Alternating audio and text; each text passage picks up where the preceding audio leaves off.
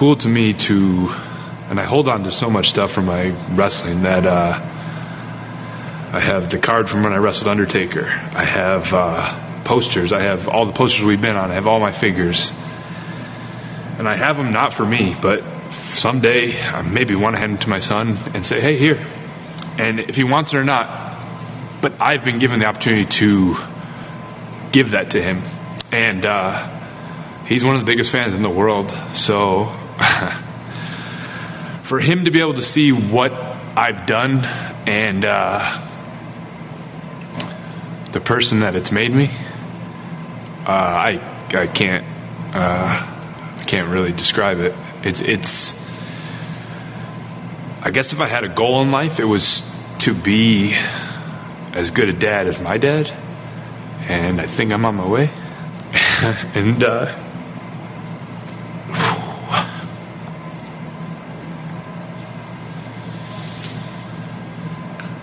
I guess for me to be able to do that, it's super special. As much as, you know, you want to talk about like Jon Huber as a, you know, as a person, Huber Boy 2, Brodie Lee, Luke Harper are all Jonathan Huber, and I'm that because of those three personalities, I guess, and it's professional wrestling. Made me what I am. It's very powerful.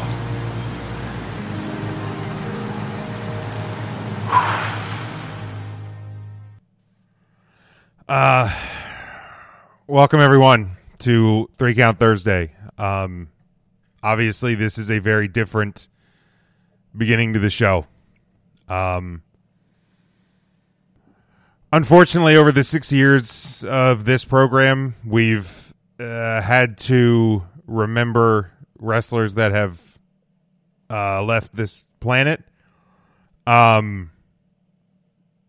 This one feels different, because this wasn't a legend in like the late stage of their life. This is somebody that was cut down in their prime. Jonathan Huber, Brodie Lee, Luke Harper, of course, passed away Saturday at the age of 41. You know, usually when we do these sort of things, you know, I run down accomplishments, championships, stuff like that. I think we know, you know, on the biggest stage, on the indie stage, I think we're fairly well aware. And I had them written down, but, you know, before we're recording this is Wednesday night, and I watched the beginning of Dynamite tonight, and I saw a widow and I saw two kids, young kids. And, like, it's not fair. And, you know, we talk about social media and, the wrestling presence on social media and all of that a lot, and what it can be in a negative way. And Saturday when I saw the news, like I had TweetDeck open on my computer. I was working on a couple different things, and TweetDeck updates. It's constant. It's in real time. I literally could not read a single tweet before it disappeared off the feed, and they were all like good and positive, and yeah, like so it just this one feels weird and different, and you know, multiple days later, it's still like it's not okay. Like this one's not okay. You know, I can't, and I'm not even the biggest, you know, I was not the biggest, you know, Brodie Lee. I didn't know the indies. I learned who this man was with the Wyatt family. So, you know, my timeline is a lot shorter than a lot of people's. But that, you know, the clip that we played, the countless stories I've read over the last couple of days, it's not even about the wrestler. Like, this was a good man. This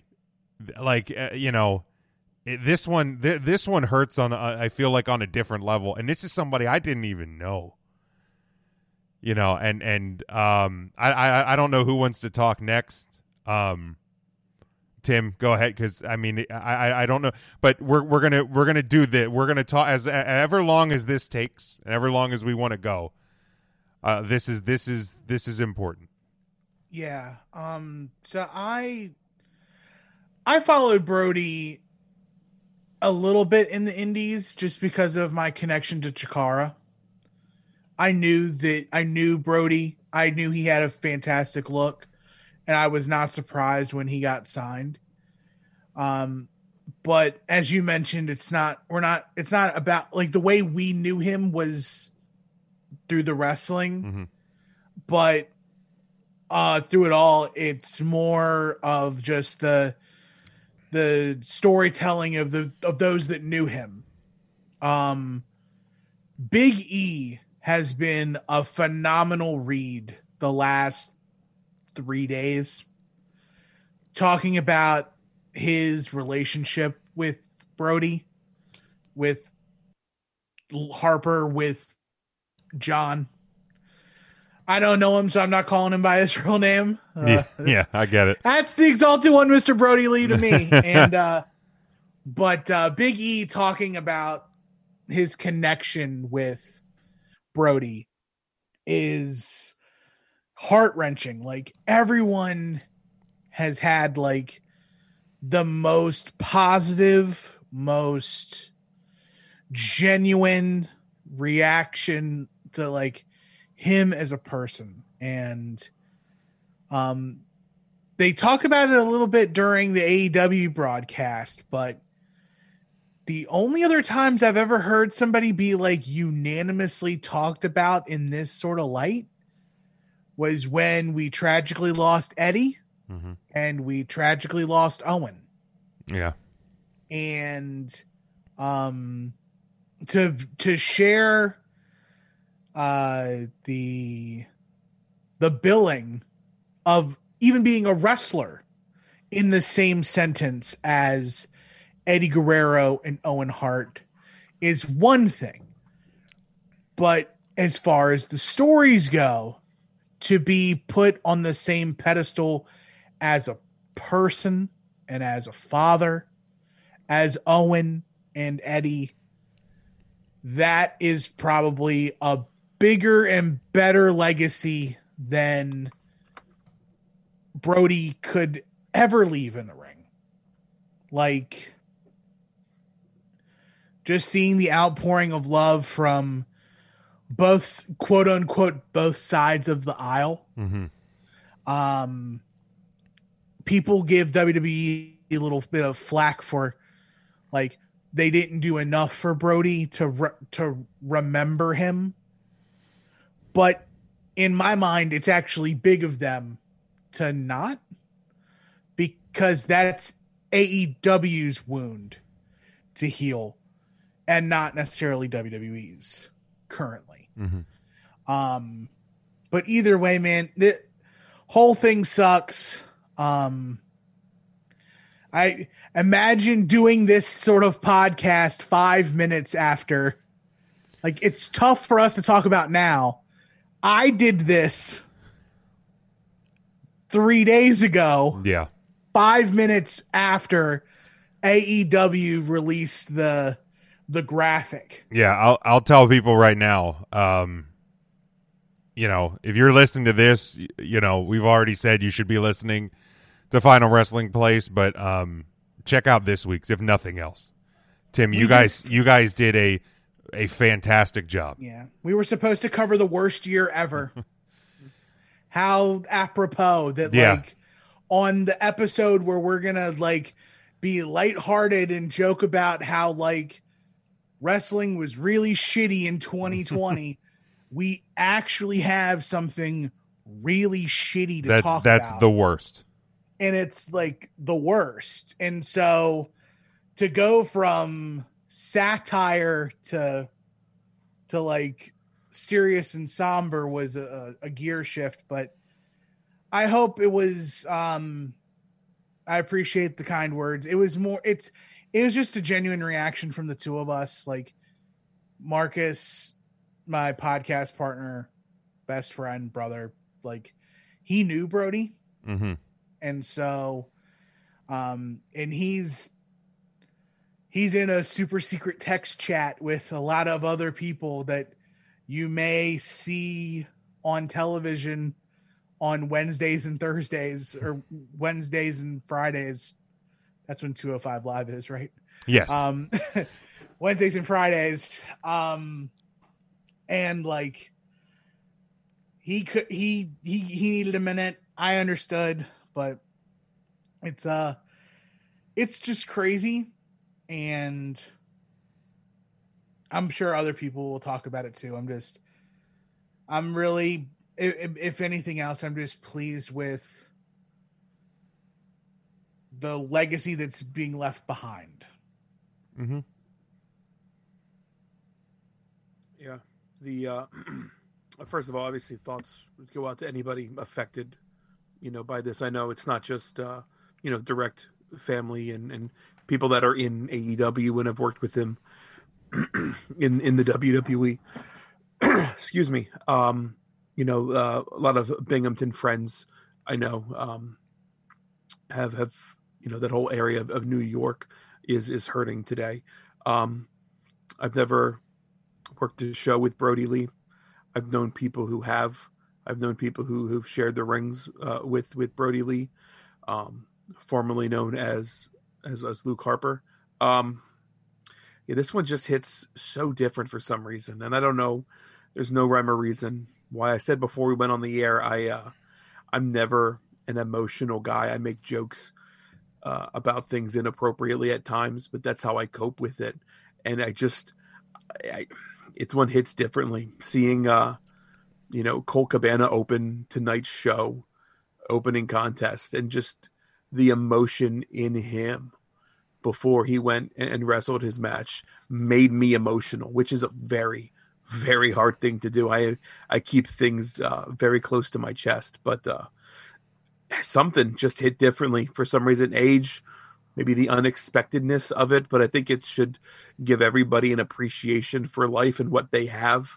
And I truthfully hope this will end some of the war that we see regularly between fans of promotions.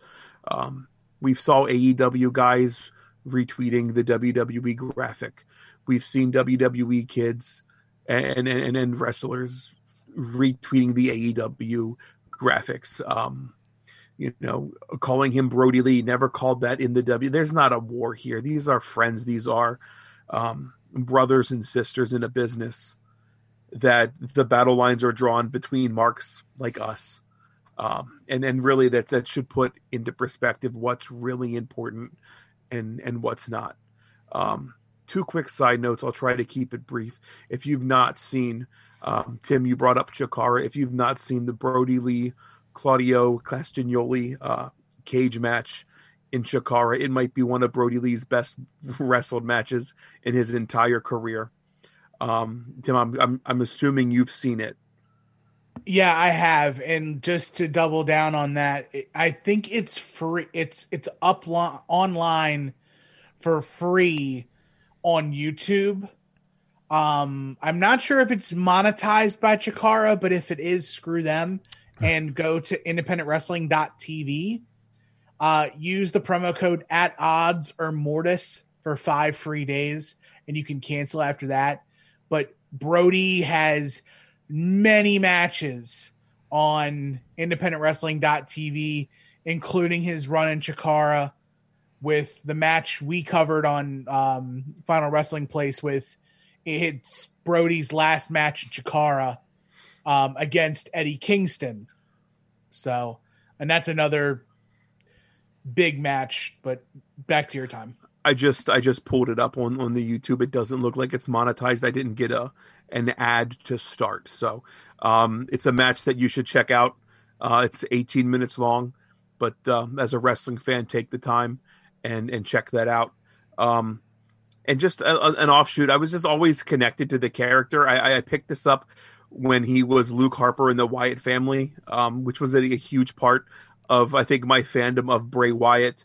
But my very first Combat Zone Wrestling DVD was the Best of Brodie Lee. It's one of the RF video compilations.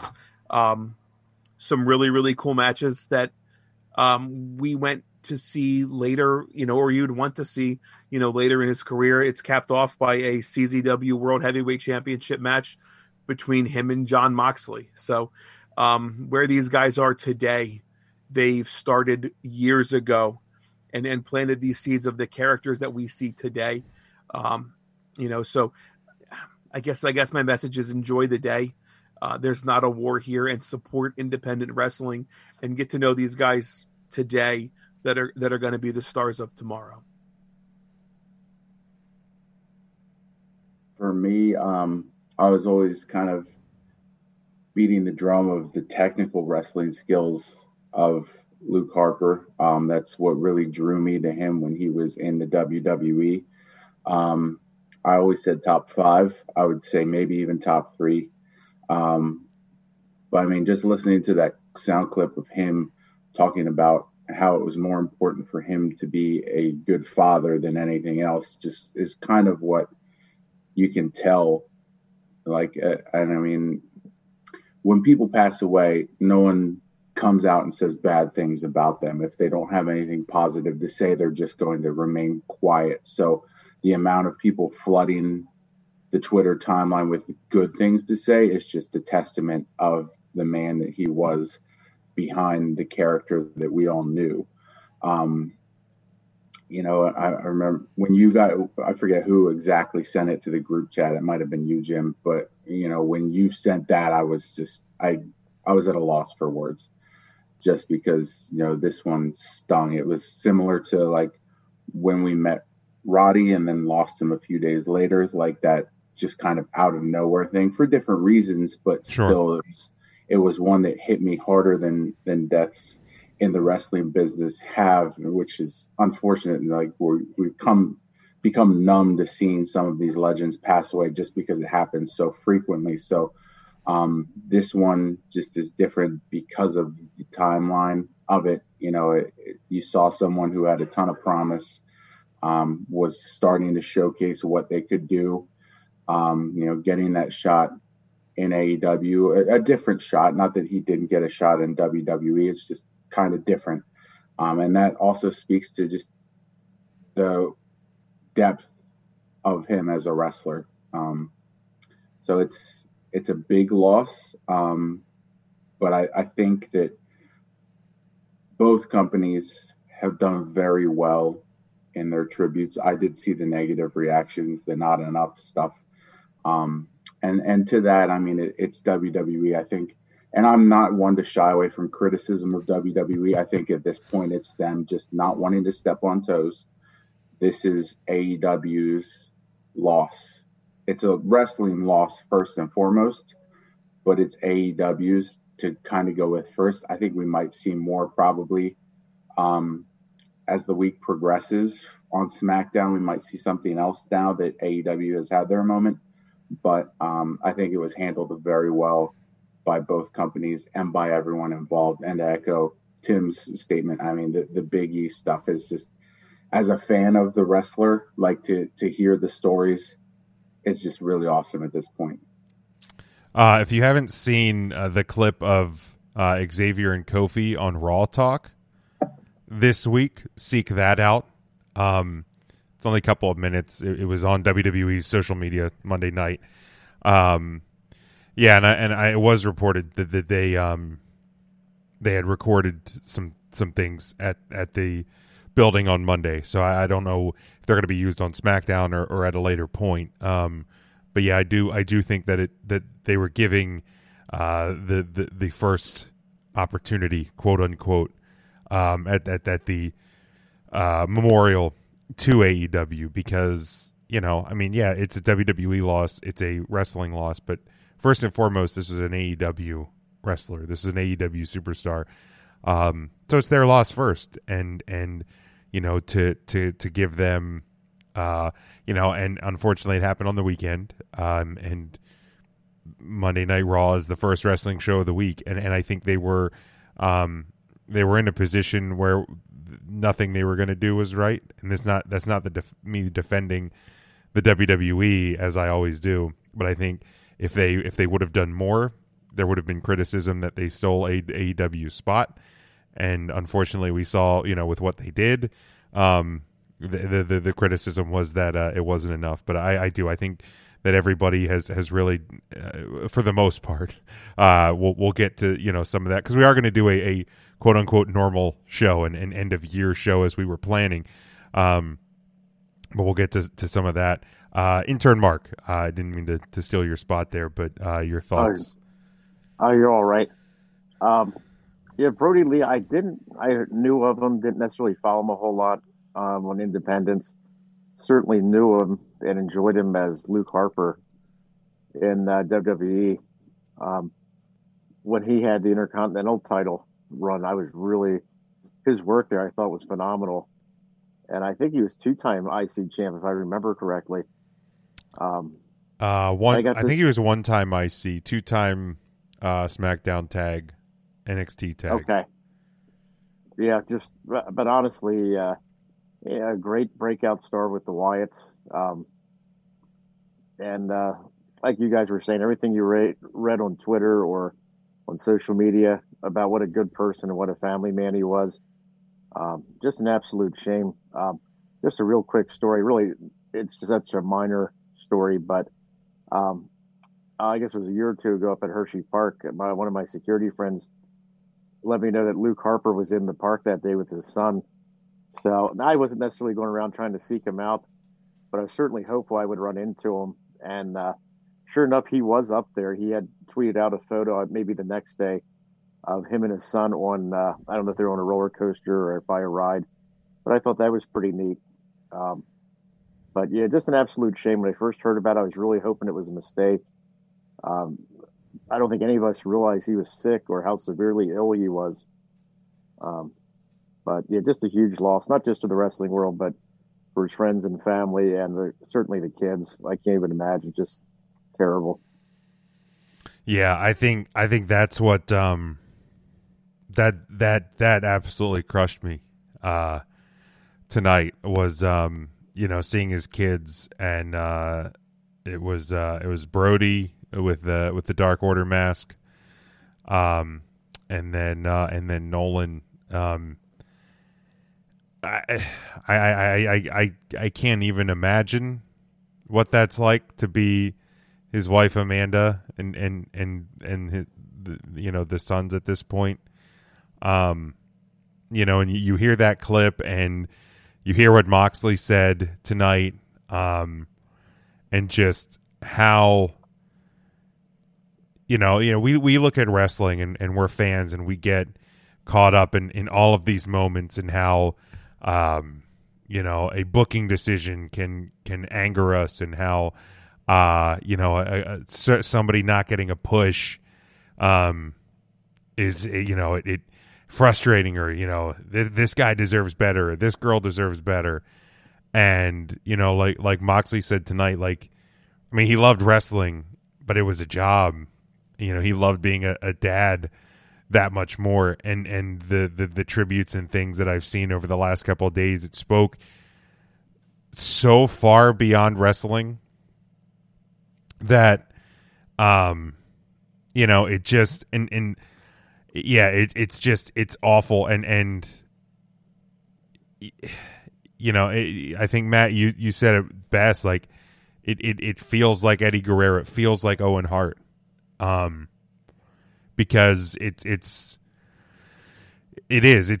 not supposed to happen at 41 years old, you know, 2 months after the guy's wrestling some of his best matches ever on TV. It's not, you know, it's not supposed to be that way. When I saw the tweet from AEW, I had to I had to like triple take because I saw the message and I was like, and I saw the picture on the post and I was like, wait, and then I had to like make sure it was actually from it, like the AEW account. And even still for a couple of minutes, I sat on it and I was like, this can't like, I like, it just can't be real, you know? Because, and I started looking, I was like, I knew he hadn't been on TV and I thought I had seen something about an ankle injury. And I was like, it just didn't make sense. It just didn't make any sense. And I think that was like the theme for the first, 10 minutes or so. Yeah, Matt. I just also wanted to say, as we're wrapping up the thoughts on this, a huge tip of the cap to all of the wrestlers who are like showing how you can support the family. A big shout out to CM Punk for, all proceeds of the sales of his shirts going towards the family and everything. I love to see the contract for his son. Mm-hmm. I thought that was a fantastic thing. And so, I mean, just everyone in the wrestling community coming together to just honor someone like this, it says a ton. And we've talked again and again about a good man as well as a good wrestler. And that's just the testament to it. Because, I mean, it's days later and people are still just outpouring stories, support. Don't want to talk about any of the negative stuff because the positive stuff is just outshining that. I think it's awesome. I saw Mick Foley also all of his sales on Pro Wrestling Tees in January. All Brodie Lee merchandise will, of course, now go to his family. Collar and Elbow did a Brodie Lee shirt, EC3. I think the guy that does a lot of his artwork, he released a shirt, so there's ones out there. There's a lot more of things that will be left unsaid as far as the way things are being honored. But another thing is on Tony Schiavone's podcast, Tony and Conrad are putting together a scholarship fund for in Brodie Lee's name for aspiring wrestlers. That's awesome. Those who want to be wrestlers and are just not able to go to school. So the legacy is far beyond. So, my thoughts, I'll close with this and we'll go around if anybody has anything else to add. I think the if we can take any lesson, I'm just as guilty at times with not necessarily the war, but just and we've joked over the 6 years of this program about trolling people and things like that, but we've seen over the past few days, like Matt or Ryan or one of you guys said, how AEW superstars are retweeting WWE sentiments and vice versa. And earlier today, WWE superstars are encouraging people to tune into AEW Dynamite tonight.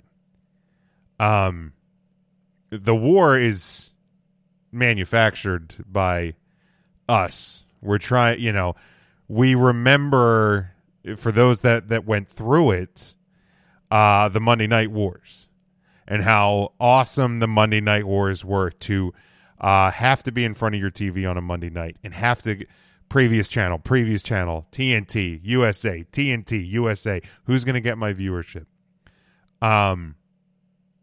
Because it was one of the coolest times to be a wrestling fan, maybe the coolest. But the war now is manufactured. It's trying to capture a time that is never coming back. And if we can take one lesson, I think from this is, and it's something we've also said from various times over the years on this show. Enjoy what you enjoy. Like what you like. If you don't like something, that's okay. You don't, don't watch it, or, let's maybe try to find, if we're going to watch something and we're going to commit ourselves to a product, to find things we enjoy. It's okay to not like something. It's okay to like something. It's okay to, it's, as we've seen, and it is far too evident with this than it's been when a legend passes at 65 or 60. This guy 41 years old. I'm 35. That's 6 years from now. You know what I mean? Enjoy what you enjoy, and maybe we can all reclaim some happiness and into this community. And Moxley said it tonight. It's a community to come together, and maybe that's the lesson here. I think that's an important thing is to remember that it's a community and we can enjoy it and be positive. So that's my thought. I mean, thoughts and prayers to Brodie and his family and everybody that he touched. But just we all can be better.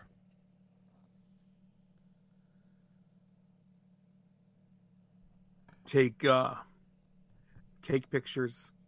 I saw Lufisto tweet something. I saw that, and that hit me real hard. I know we've all worked shows before.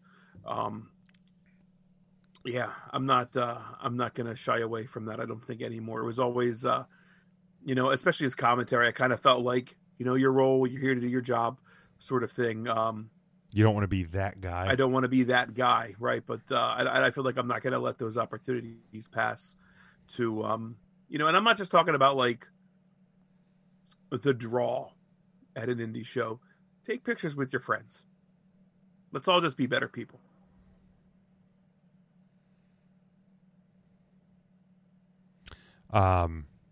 R.I.P. Brodie Lee, 41 years old. But when you hear this, it's Thursday. When we're recording it, it's Wednesday. You know what that means.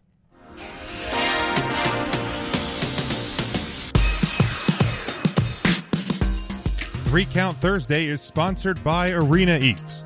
Log on to the website, arenaeats.app. That's arenaeats.app for the ultimate fan experience. At your favorite sports venue, Arena Eats mobile app, pre-order, express pickup, and in-seat delivery. How do you place your order?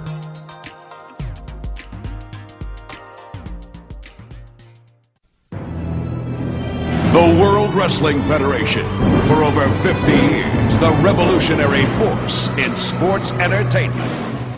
Oh, it's live, pal. We're really glad that you're our friend, and this is a friendship that'll never, ever end. Everybody three count. 1, 2, 3. 1, 2, 3.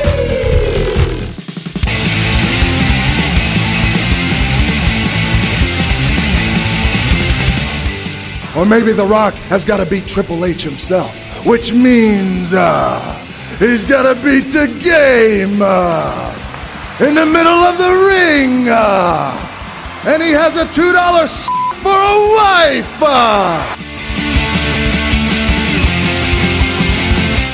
wife. You're too damn selfish, and that's why you're sitting there with a bad leg, and that's why I kicked your leg out of your leg.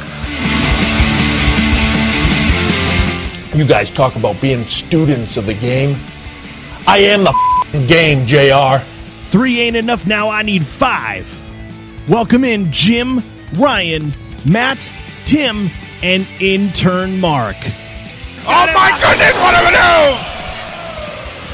doing? There's a 1, there's a 2. Oh! Wow. Well, you can take that brass ring and shove it up your ass. 2020 is almost over, folks. Somehow we fucking made it. Somehow we are here. We are on the cusp. We are just hours away from the end of this god-awful fucking year. Just the worst. But there were some good things as well, and we're going to hit on all of those. We are 3 Count Thursday. You can go to the website, 3countthursday.com. Follow us on all of our social media pages, Facebook, Twitter, Instagram. Also, make sure you check out our merchandise over at whatamaneuver.net. Oh, Tim, you're still muted, guy. What a maneuver. I mute my heart, Mike. I don't worry about the screen. Thank you, Tim. You can check out our Patreon, patreon.com/3countthursday. Of course, our home network, NGST Sports. Arena Eats is our sponsor. You can also hear us daily at leapsports.com. Ryan, that would be? It's spelled L-E-E-I-B sports.com. That is the one. Make sure you subscribe to us on all of our podcast feeds. We are on Apple Podcasts, Google Play, Stitcher, iHeartRadio, Spotify, Amazon Music. Basically, if there's a podcatcher out there, you can find us on it. And I challenge you to find one that you can't find our show on. And if you do, well, just tell me about it. I'll make sure we get on there. Are we on Sirius XM podcasts? I don't think we have that one. See, they had a hard negotiation. It was 5 more years of Howard 100 or 3 Count Thursday. Unfortunately, the king of all media decided to stick around for 5 more years. So maybe Lucky 5 years from now we will get that that illustrious spot. But we're still working. We are still working at it. I only have a few things. Now, we're not going to do our full normal weekly segment because I didn't have things for tomorrow to cover. I didn't dig into too many things today, but I'll hit the birthdays. On this day. I'm going to hit today, December 30th, as we're recording. Ray Phoenix was born in 1990, and PCO, or yeah, they were both born 1990. PCO 1990 as well. Sorry, I've been drinking since 5 o'clock. And on December 31st, when you will hear this, Matt Cross was born 1980, Danny Burch 1981, and Katie Forbes was born also in 1990. Is that RVD's lady, Katie Forbes? Yes. Yeah. Okay. PCO was definitely born in 1967. Okay, then I definitely wrote it down wrong. I was like, 90 does not sound right for him. Way. He was wrestling really in the 90s. Bad. So 67. That is my apologies. He's 53. Yes. Yeah, you know, math is hard. Numbers are hard. It's all challenging. But Ryan, how you doing? Whew. That opening was tougher to get through than I thought. Mm-hmm. It really was. I'm doing really good. I'm doing good. Good. Tim, how you doing? I'm good. Listening to the 3-star general wax eloquently about Brodie Lee. Awesome. Matt, how you doing? Doing well. Superman does good. Got my IPA. You ain't never seen me and Superman in the same place. Got my extra toasty. Oh, those are so good. Snacking on the show. Figured I would join in. But only way to eat them. My God. The extra toasties are where it's at, man. And an intern, Mark. How you doing? Oh, hi, Mark. Well, hi, boys. I'm doing real good. We had a great Christmas. I'm ready for a new year, ready for some changes. And I'm doing very, very well. It's good. Good. Yeah, I also, before I hit my broken skull, I hit this. It's from Aslan Beer Company. It's called the Wraparound Eyes Double IPA, actually brewed with grape juice. Ooh. Fucking delicious, boys. Fucking delicious. Juice. But now I'm with Matt. I'm rocking one of these guys. $10. Just saying, $10 for the can. I'll go $9.50 on mine. $9.50. Oh, you Price is Right, son of a bitch. Does that include shipping? Well, I mean, it may get lost in the mail. But we're not sure. We'll leave it at that. But I'm drinking all of my brews tonight through my Empress of Tomorrow mug. Oh, who got you that? Probably you. I will assume it's you because you asked the question. Like pint glasses came from Matt one year. Yeah, everyone got a pint glass the one year. Yeah, I don't use glasses too often because I've always been a beer not snob. What's the opposite of snob? Slob maybe. And I've always just drank cheap ass beers, so I just drink them straight from the can. But I'm actually finding as I've come into the IPA world, much better in the glass. You are now drinking beer done right. I got to make sure I get to Palmyra for some of that pizza, though. I mean, that's the best. It is the best pizza in the world. I thought they were shut down. No, not Lebanon. Not Lebanon. That's another one, I think. Yeah, that's Lebanon, PA. That's a whole nother bag of tricks. So did you boys get any Christmas presents relating to pro wrestling this year? I actually did not. I actually did not get any pro wrestling gifts this year. How about you guys? Yeah, I did not either. Not yet, anyway. Not yet. We didn't see everybody yet. Mm. Tim, I should have stopped watching Impact or AEW, man. Oh no. I think they just retired the TNT title. Oh Jesus! And they gave it to Brodie Jr. And made him champion for life. Oh wow! Well, isn't that something? Man, that's during our segment, I flipped it on my phone and I saw the Redbeard come out in his sign. Yeah. Oof. Yeah, that one. Yeah. Oh man. Mm. Yeah, well, I mean, I have it DVRing for sure. I'm gonna watch it as soon as we're done recording here. But yeah, I'm gonna watch it back too. But that's the right thing to do. Yeah, I feel like AEW has handled this flawlessly. Yeah. Agreed. Yeah, I have. I'm just looking down over Twitter. That definitely looks like what they did. That's pretty. That's pretty amazing. Yeah, because Cody was the champ and he beat Brodie. Mm. Yeah, and that was what ended up being his last match. All right, let's change our list of best ofs for 2020 already. real quick. Yeah, because that's the segment we're going into. TNT champion for life. Tony Khan just gave him the title.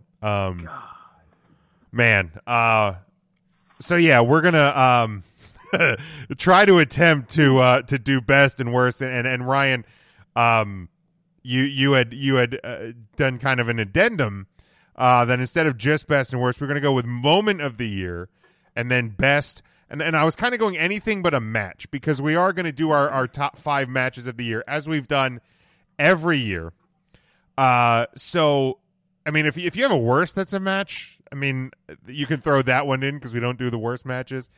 And the past 5 days aside, and I mean, I'm not going to fight you if you're going to put the events of the past few days or the last few minutes in moment best or what have you.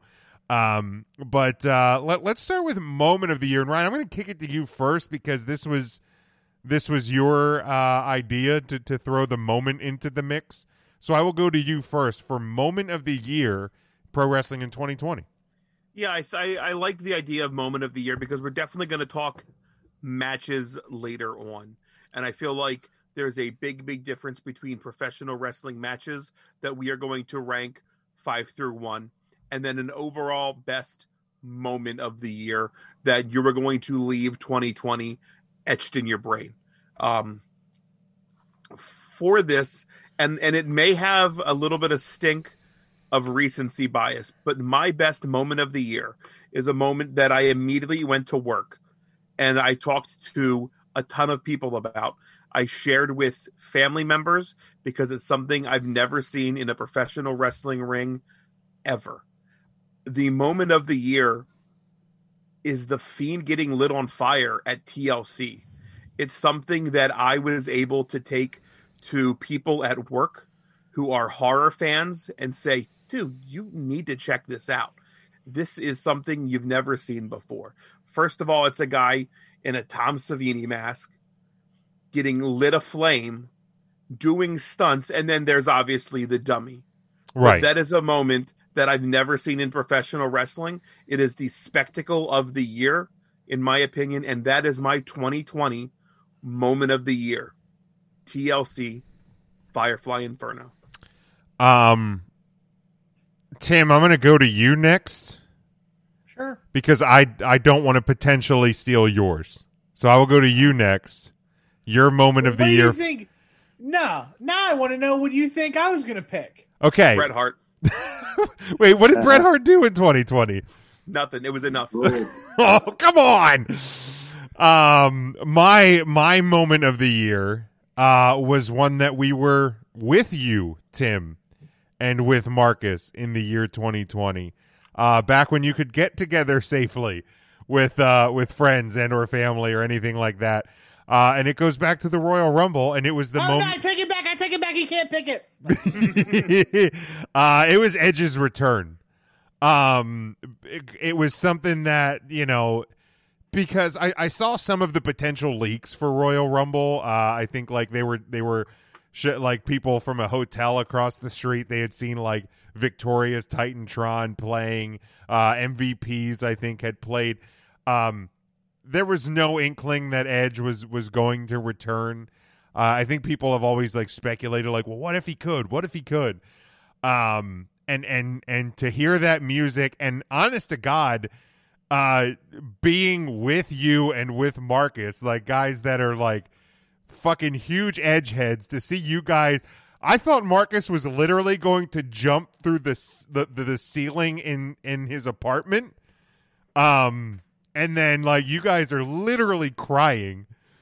It was, like, it's an all-time fucking moment. Like, it is, like, and to go back and to watch that clip, and I you know, I compare it somewhat to, like, the Hardys at WrestleMania roller coaster when, you know, their music hits and the place just goes banana. And, like, that's exactly what happened. I've seen so many fan videos from that moment, because everybody, you know, who's coming next? And then you hear the music, and it's just, the camera just starts shaking because people are losing their goddamn minds.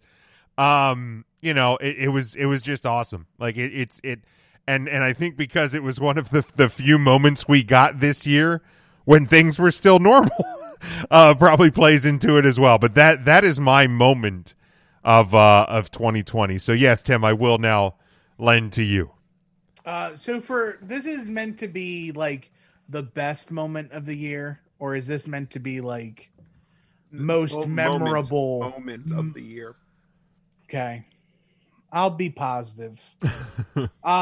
Moment of the year for me was the night that Becky Lynch relinquished the Raw Women's Championship and took the mantle of Mother.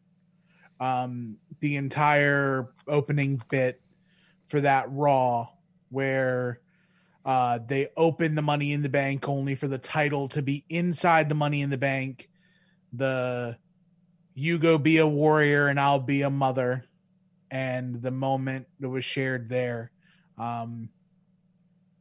was when you put real life in it, like that's what makes it so good. Kind of like the Edge return, like there is real life element in that, and that's where I'll stand.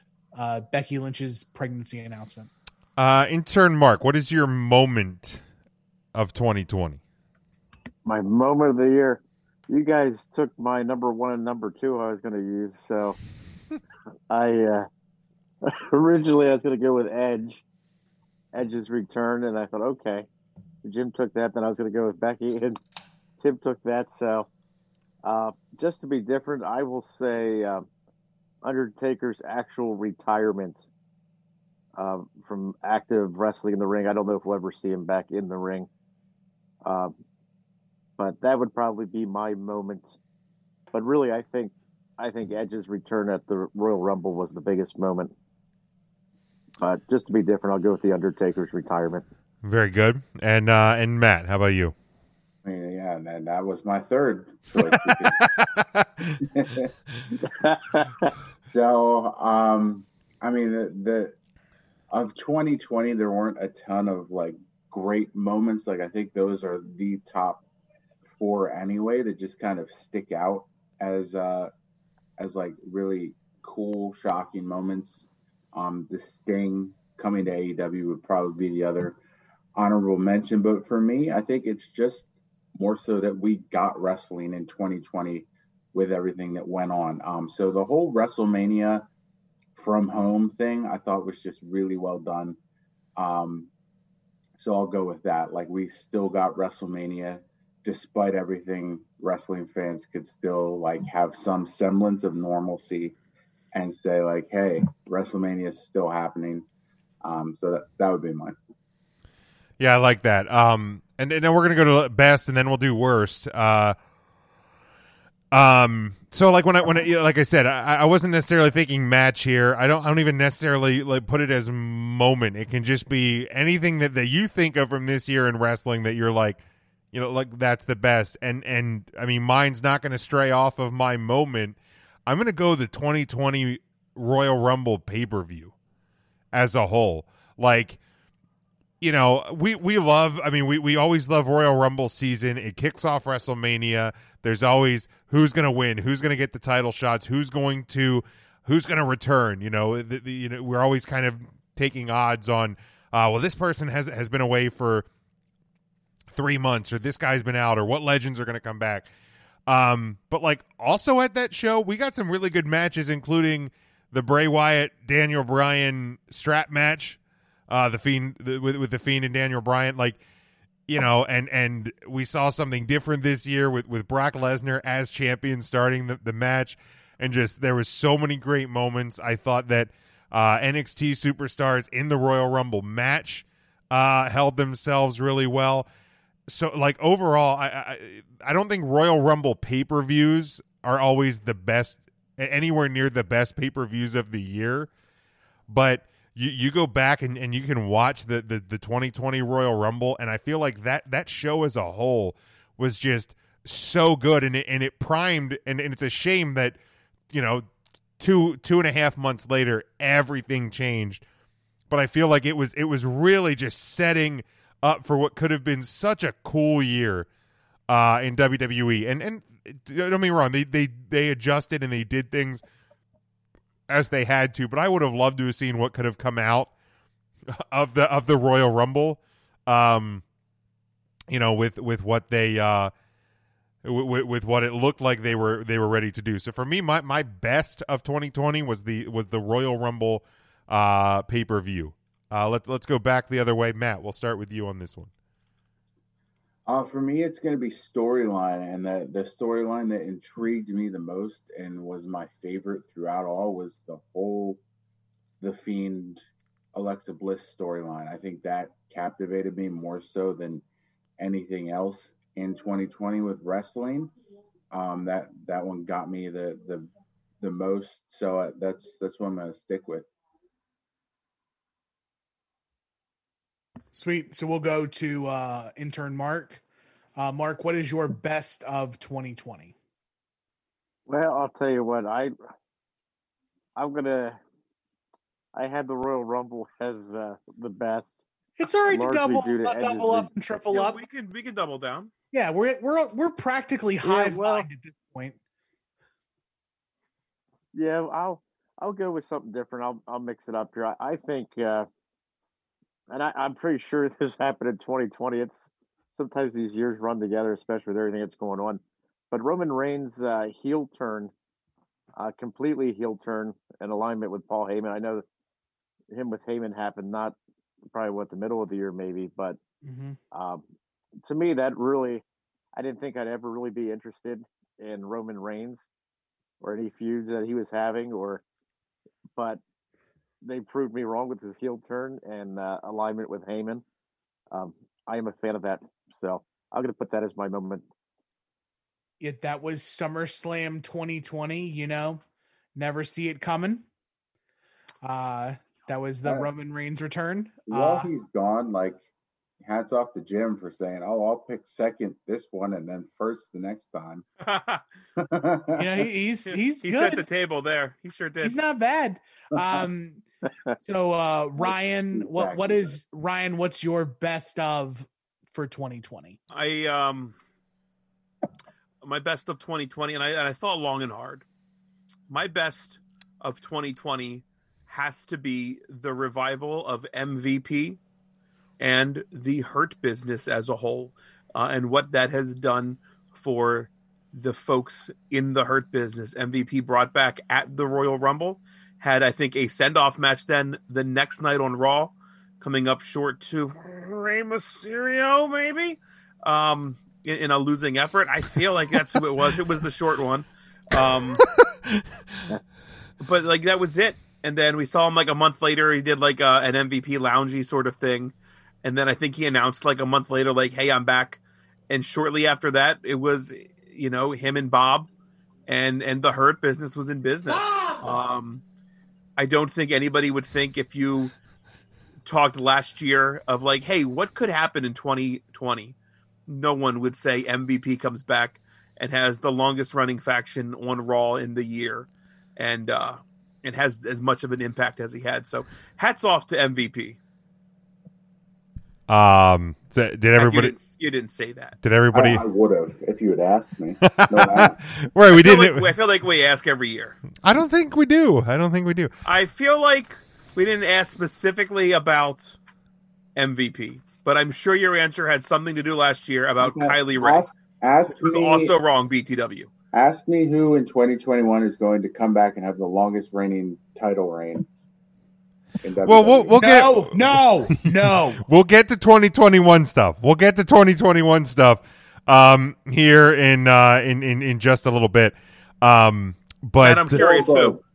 Goldberg. Thank God. Don't speak that into existence.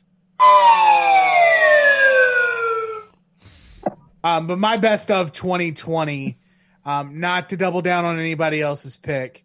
But I'm going to say the rise of – actually, no, I'm changing it. I'm actually going something serious.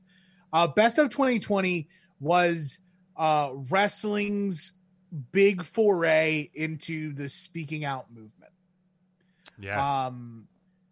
The self-policing, the actual policing of some of the rotten underbelly of wrestling.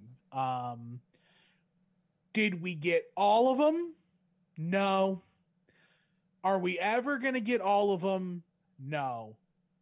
But the light has been shown that, like, it's unfortunate that the bar was so low that in order to be a great person in wrestling, you had to just not be a shitty person, right? In wrestling. And now a set for decency. Like, you have to be decent. And, like, yeah, not people are calling spades nowadays. Stuff's not flying. Statute of limitations. Like, I think statute of limitations is now over and done with, because we just had this. So everybody saw the bulletin board material. Don't be shitty. And if you mess up now, nope, that's your card. Take your card. I think that's the great thing that's come out of this. I mean, obviously the horrible things that countless people in this industry had to endure is not okay. Mm-hmm. But the fact that now that the veil's kind of been lifted, the curtain's been open, whatever cliche you want to put on it, the fact that, you know, if people can now feel comfortable actually speaking up when something shitty is happening, you know, that is a good thing. Like, if there's a chance, and like you said, unfortunately, it's you're not gonna catch everybody. You're not going to change everybody. You're not going to get them all. But the fact that the majority of this business, and that's my hope. And I mean, you know, we all work with independent companies. The fact that, you know, if we see something, if anybody sees something that's not okay, the idea that you can actually bring it up now feels like a pretty good thing moving forward. That we can that policing the business is okay.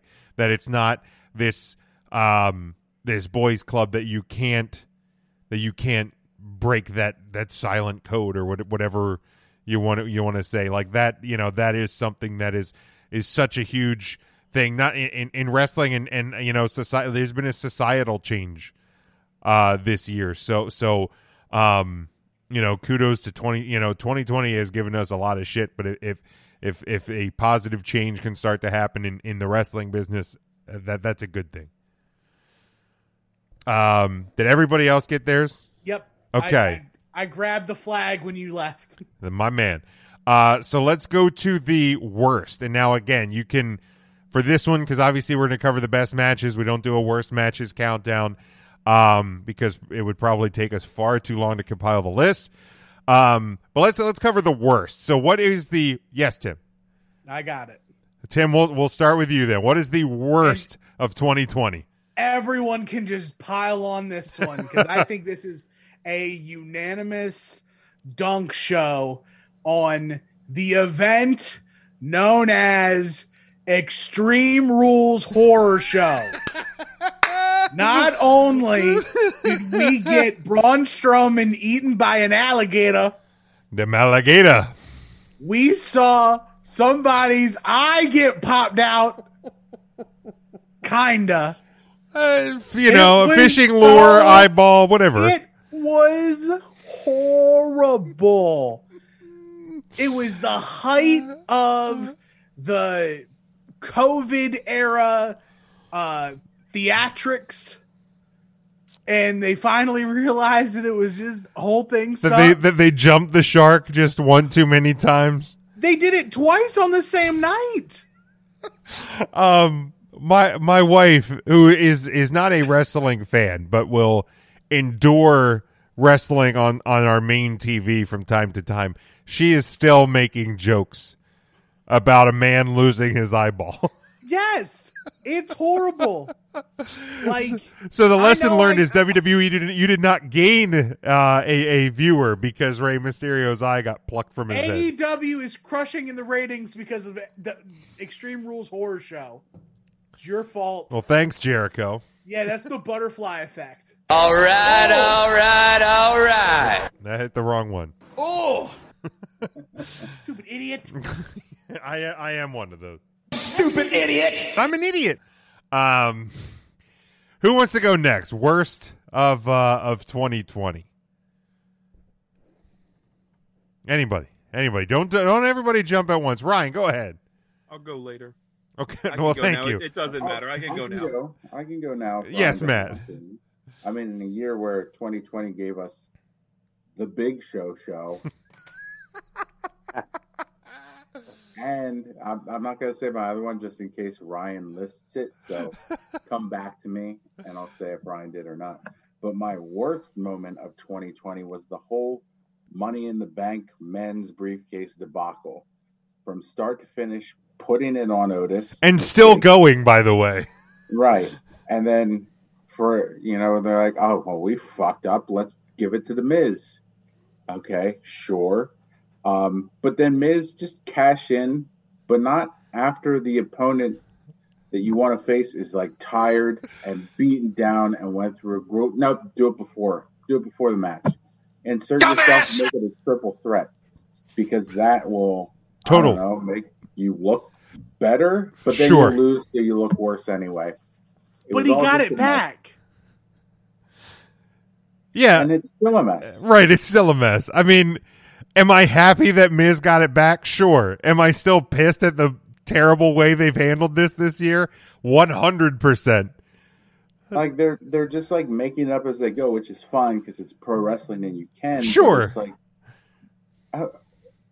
why? Like, why any of this? Right. Like, it's a shame that Otis didn't just come down Like when Becky gave Asuka the belt in the briefcase because she's pregnant, maybe Otis gives his to the Miz and says, "Oh, I have a food baby," because it couldn't be any fucking worse than what actually happened. Time! Oh yes. Tim, yes. So not to jump off and to yum on everybody's yuck right now, but I'm seeing sources from multiple places.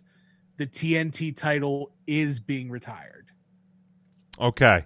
So it looks that's cool. Like, that yeah, and that's super, good. I actually that's super. There's confirmation. Like I got it from a source who probably got it from a source on high. Yeah, and that's cool. Like that is super cool. Like you can create a new mid-card title. You can do something. You can just call it the TV title. Sure, yeah. Or, just yeah, do it or make MJF defend that ring and do the ring for 6 months and then make a new title. I don't care. But that's no, don't do that, Ryan. Don't do the ring. Well, that would give us the worst of 2021 if they do that. I'll take it. But no, that's cool. That is that's super awesome that they're doing that. All right. I think I'm ready to go now. Okay, go ahead. What was named already? I just want to refresh my memory. So Matt had the Money in the Bank. Money in the Bank. And Tim, you had Extreme Rules Horror Show. I wish you two were both right, but you are both wrong. The worst of the year is Keith Lee's new theme music. Move on. Well, his old new theme music. Right, because he has new correct. Theme music. Which that is actually isn't great. But it's good. Bad. It's good. It's good. It's not in a bad spot. It's not NXT good. No. But it's better than WWE great though. It's better than rock song number 7. It was not good. It was not good. No, that's obviously not the actual worst of the year. The worst of 2020, and it's cliche to say, it's going to be COVID-19. That is the worst thing that's happened to professional wrestling in a long, long time. I am sitting here tonight, so glad that it looks like wrestling was able to weather the storm that COVID-19 delivered to us. Unfortunately, because of COVID-19, this is kind of my worst. Would be the unprecedented 20-plus layoffs that we saw from the WWE being featured endeavored, plus the layoffs of the folks that I believe were brought back for the most part, producers, things of that nature. It has totally shuttered the live experience that is professional wrestling. So I don't think it was necessarily a given that pro wrestling would come out on the other side unscathed. And it seems like wrestling will come out and will be all right. Oh, Matt, that looks delicious. That actually does look absolutely delicious. What is that one? It's Gangrel's blood. I'll take it. The electric rainbow fruited sour. That it's the Fangin' and Bangin' exclusive.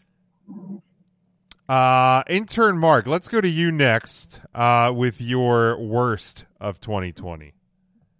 Dude, was Keith Lee's new ring attire taken? Ring attire? No, that has not been taken. No. It was theme music. Okay. Actually, I had his theme music and his ring attire down there as a joke because it was pretty bad.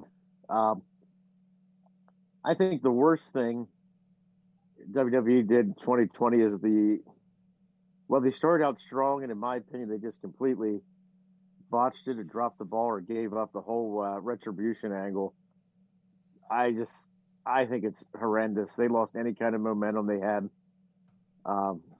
Martinez went back to NXT. I have no interest in that angle at all. They're very good wrestlers, all individually or as a team, but under those new names and the attire, not a fan. Not a fan at all. It's not great. It started out with a lot of promise, and they just dropped the ball on it, in my opinion. Yeah, it didn't. It did definitely did not go well.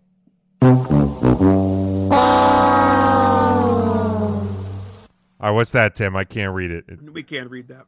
Tony Khan just said on the Dynamite post show that the TNT title has been retired.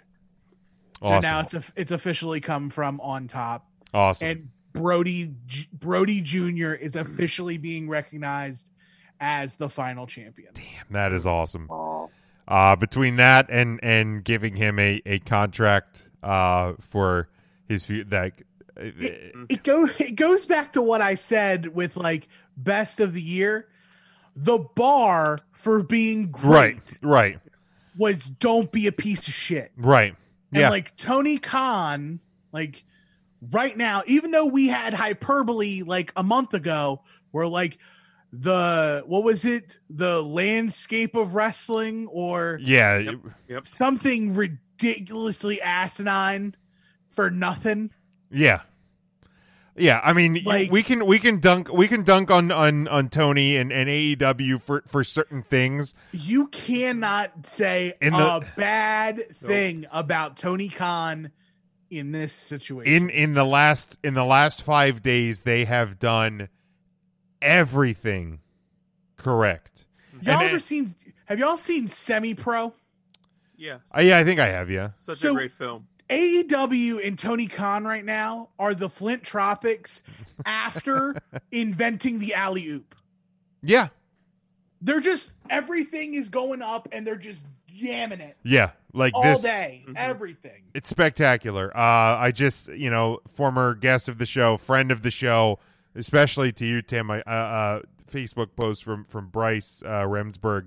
When filling out your Booker of the Year ballots, don't forget -1 just under 2020 Under the Wire. Families aren't blood. Normalize telling your friends you love them.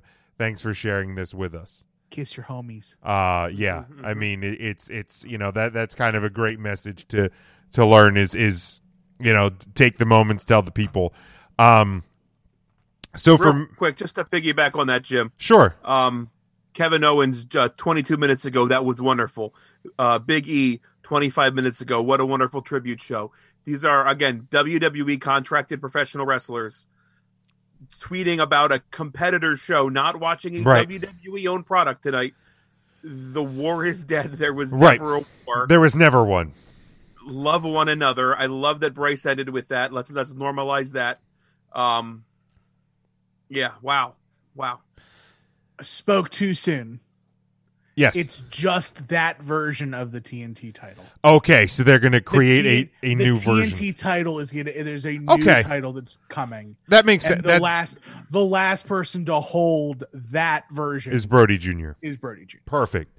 Even so, that's still leaps and bounds better than anything else. Absolutely. No, that is spectacular. So... I'm going to round out the worst of the year, and then we'll take our break and we'll cover matches and some predictions for 2021.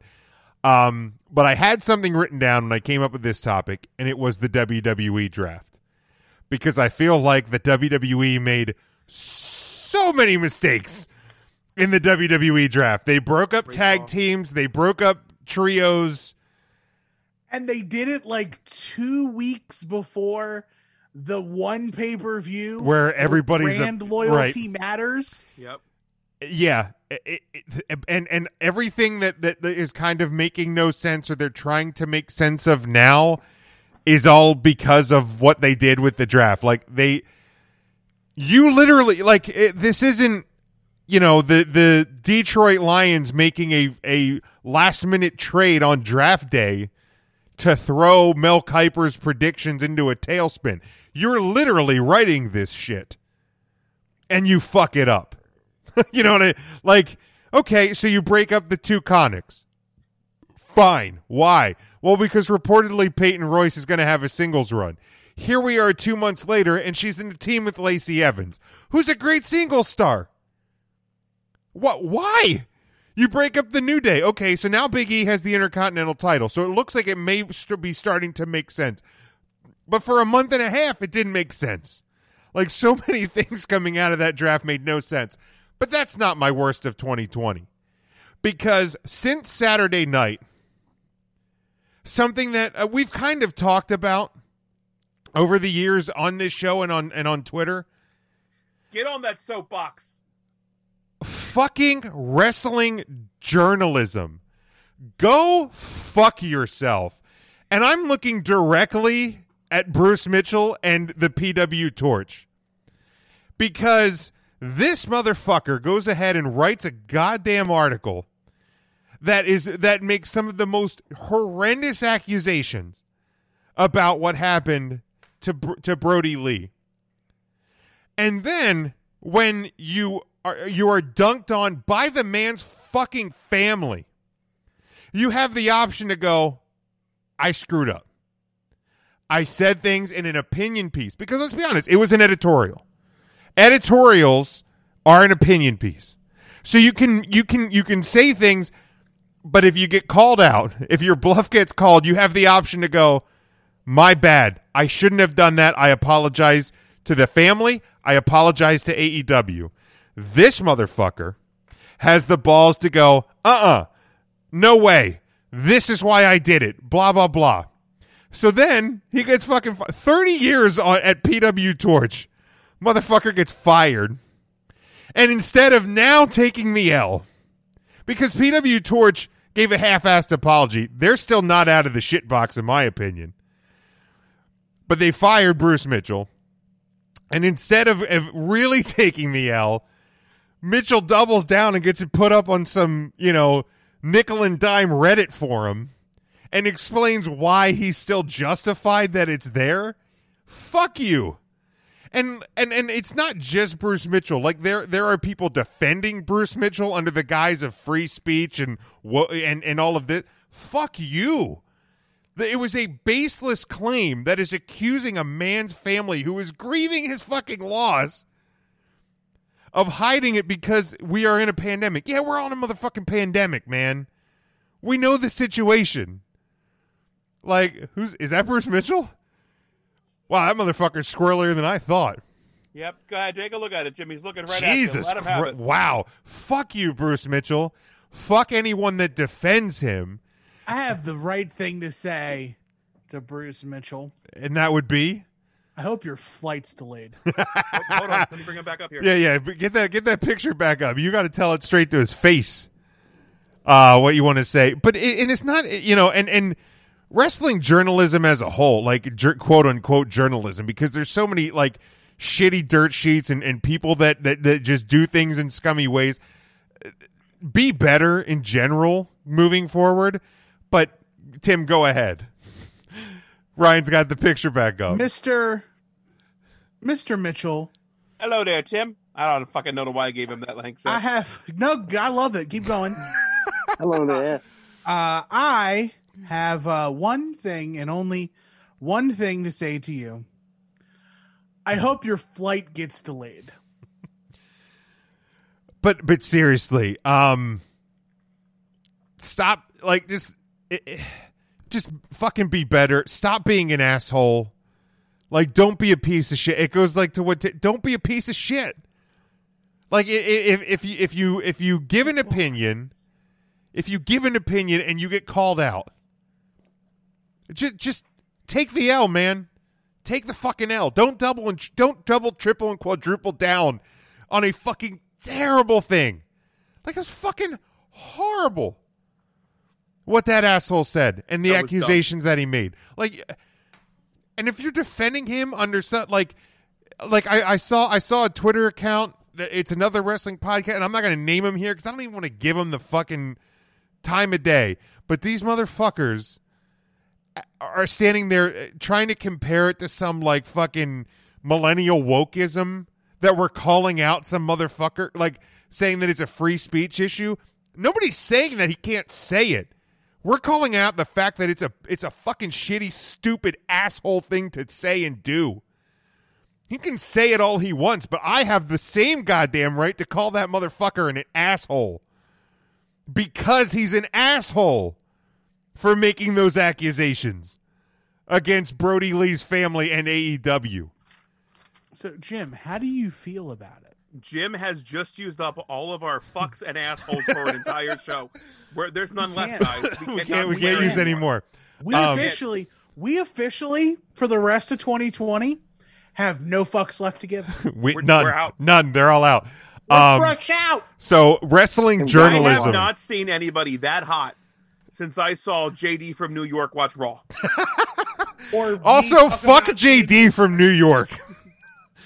But so my worst, and it came in at the 11th hour, is wrestling journalism. But it is and was the absolute worst of 2020. So let's pause here. Let's go to our sponsor. Let's hear from the Arena Eats. Let's hear from our home network and GSC Sports. On the other side, we're going to talk our best matches of 2020 and things we may look forward to in 2021. Stick with us. 3 Count Thursday. After these messages, we'll be right back.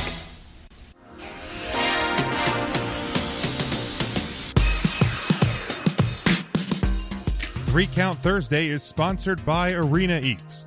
Log on to the website, arenaeats.app.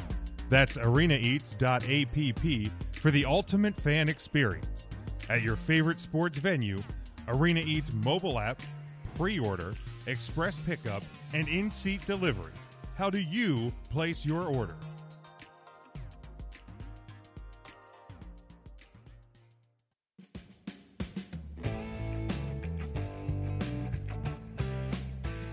You're listening to NGSC Sports Radio. Hear us live on ngscsports.com, where you can get awesome analysis on all things sports. Or check out our podcast on iHeartRadio, Spreaker, Apple Podcasts, TuneIn, and much more. For our latest videos, subscribe to NGSC Sports YouTube channel. Follow us on Twitter at NGSC Sports and like us on Facebook. NGSC Sports. We never stop.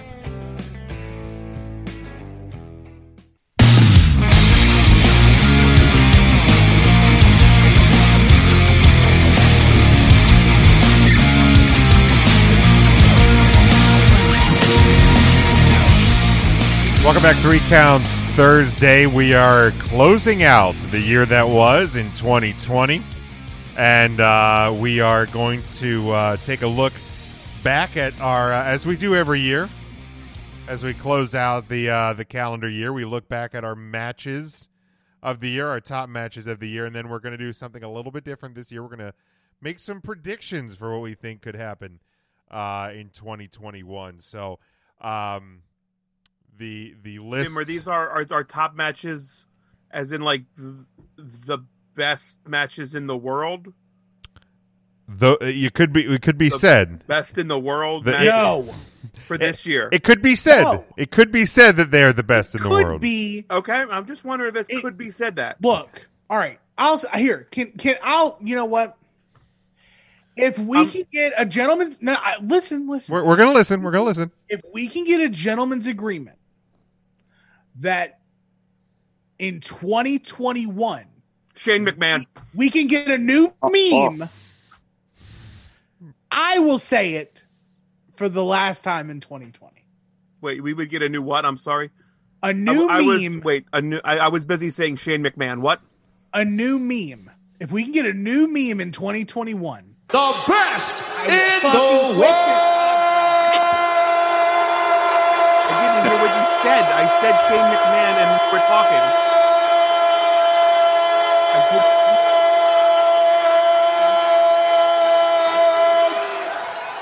Shane McMahon.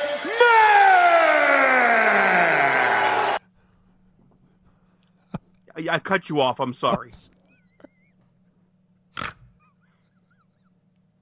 I didn't hear you. Sorry.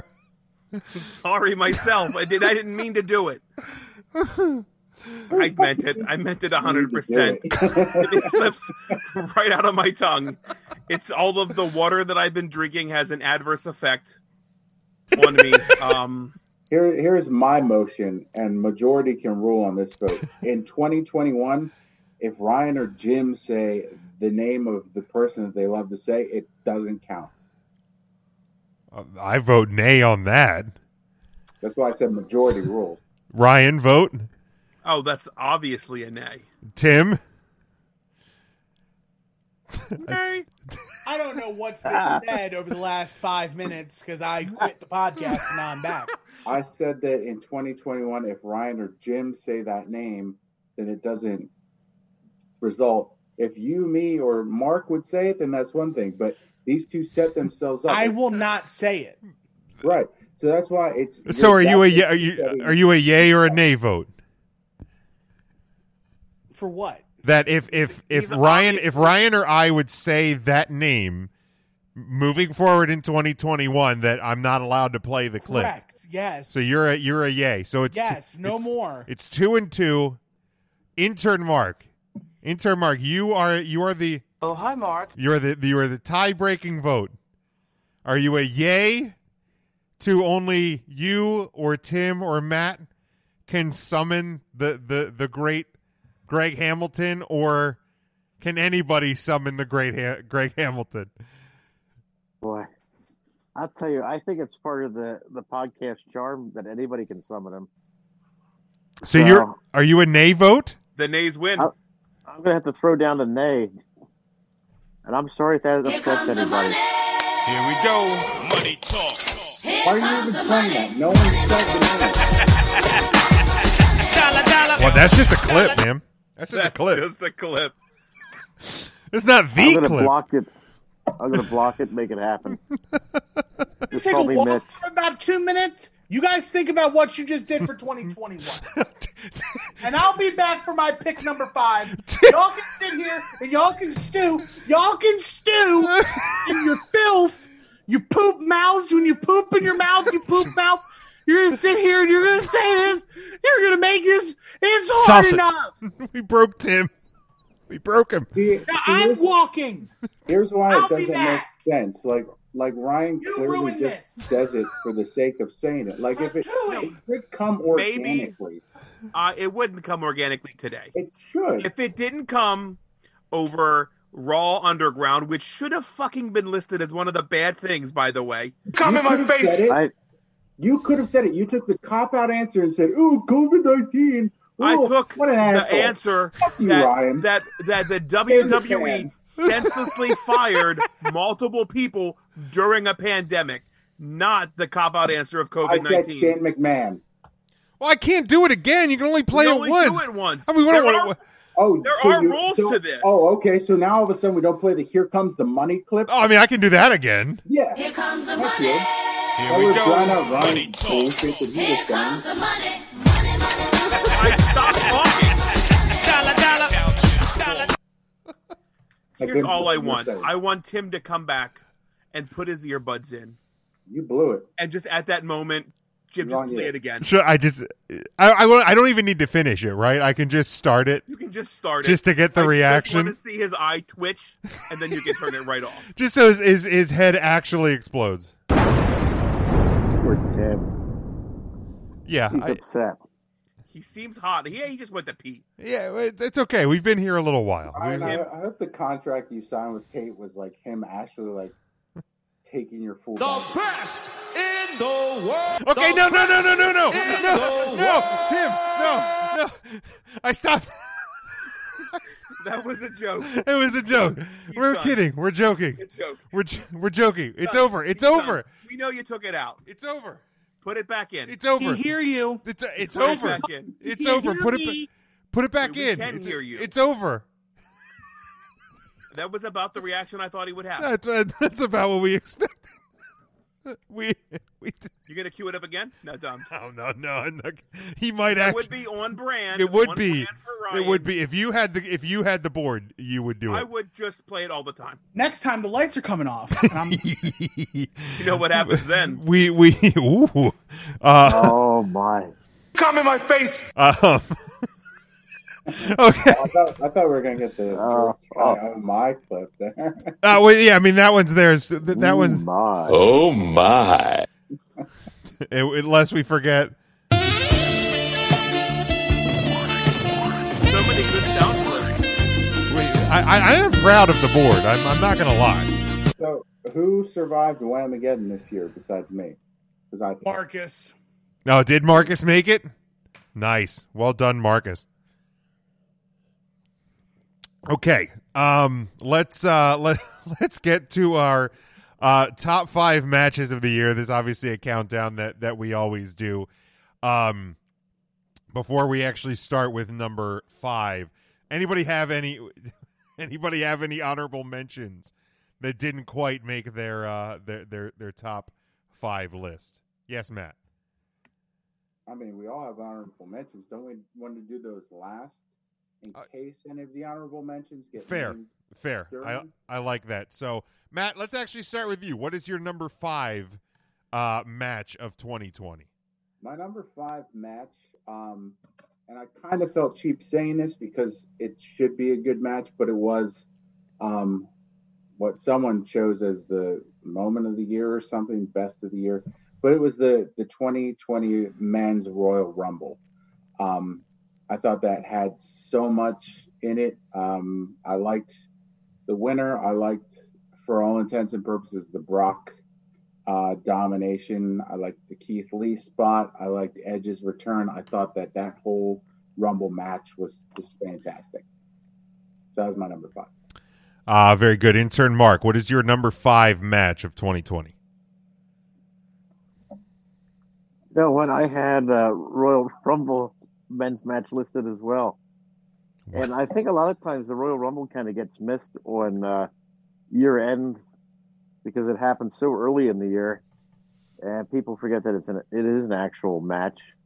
You know, there's 30 competitors, but yeah, Edge's return and Lesnar's domination. I thought that was a very good match. I'll be honest; it was one of my honorable mentions. And yeah, I've watched. There's not many Royal Rumble matches I've watched multiple times. This is one of them. I've watched it multiple times. Tim, what is your number five match of 2020? My number five match is a match from Raw Underground. It's Riddick Moss versus Titus O'Neil. Oh wow! Okay.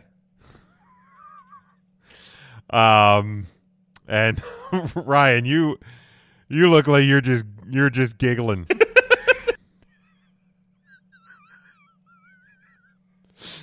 Tim Ryan, number five.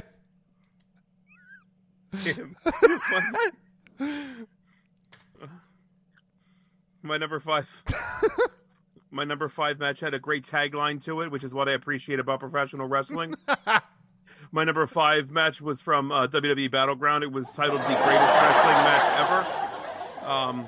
Who'd have think in 2020 I'd be talking about Edge and Randy Orton as a match that I actually enjoyed. Edge that ran about 45 minutes. I thought it was a wrestling masterpiece, a good, long, well-timed match.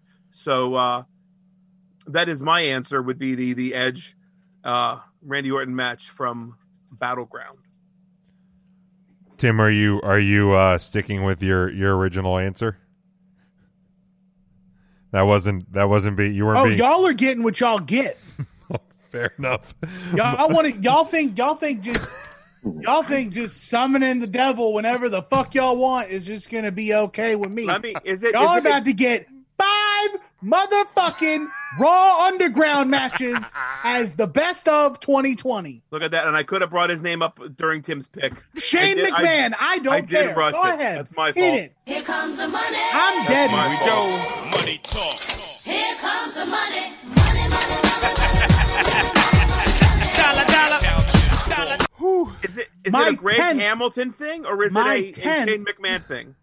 My 10th best match of 2020 was the Best Friends versus Proud and Powerful, the parking lot brawl on Dynamite. Good one. That is a good one. My number five is the Elite defeating the Inner Circle at the Stadium Stampede at Double or Nothing back in May.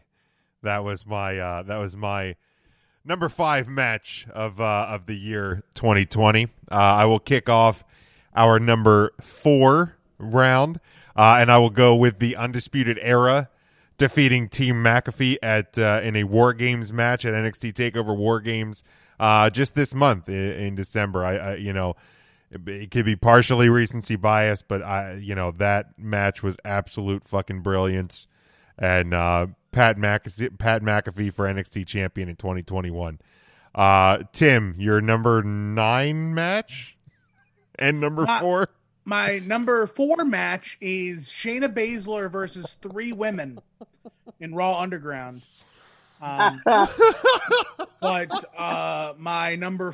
number 9, excuse me, is Hangman Adam Page versus Kenny Omega at Full Gear. That's a good one. Ryan, your number 4. Both solid choices.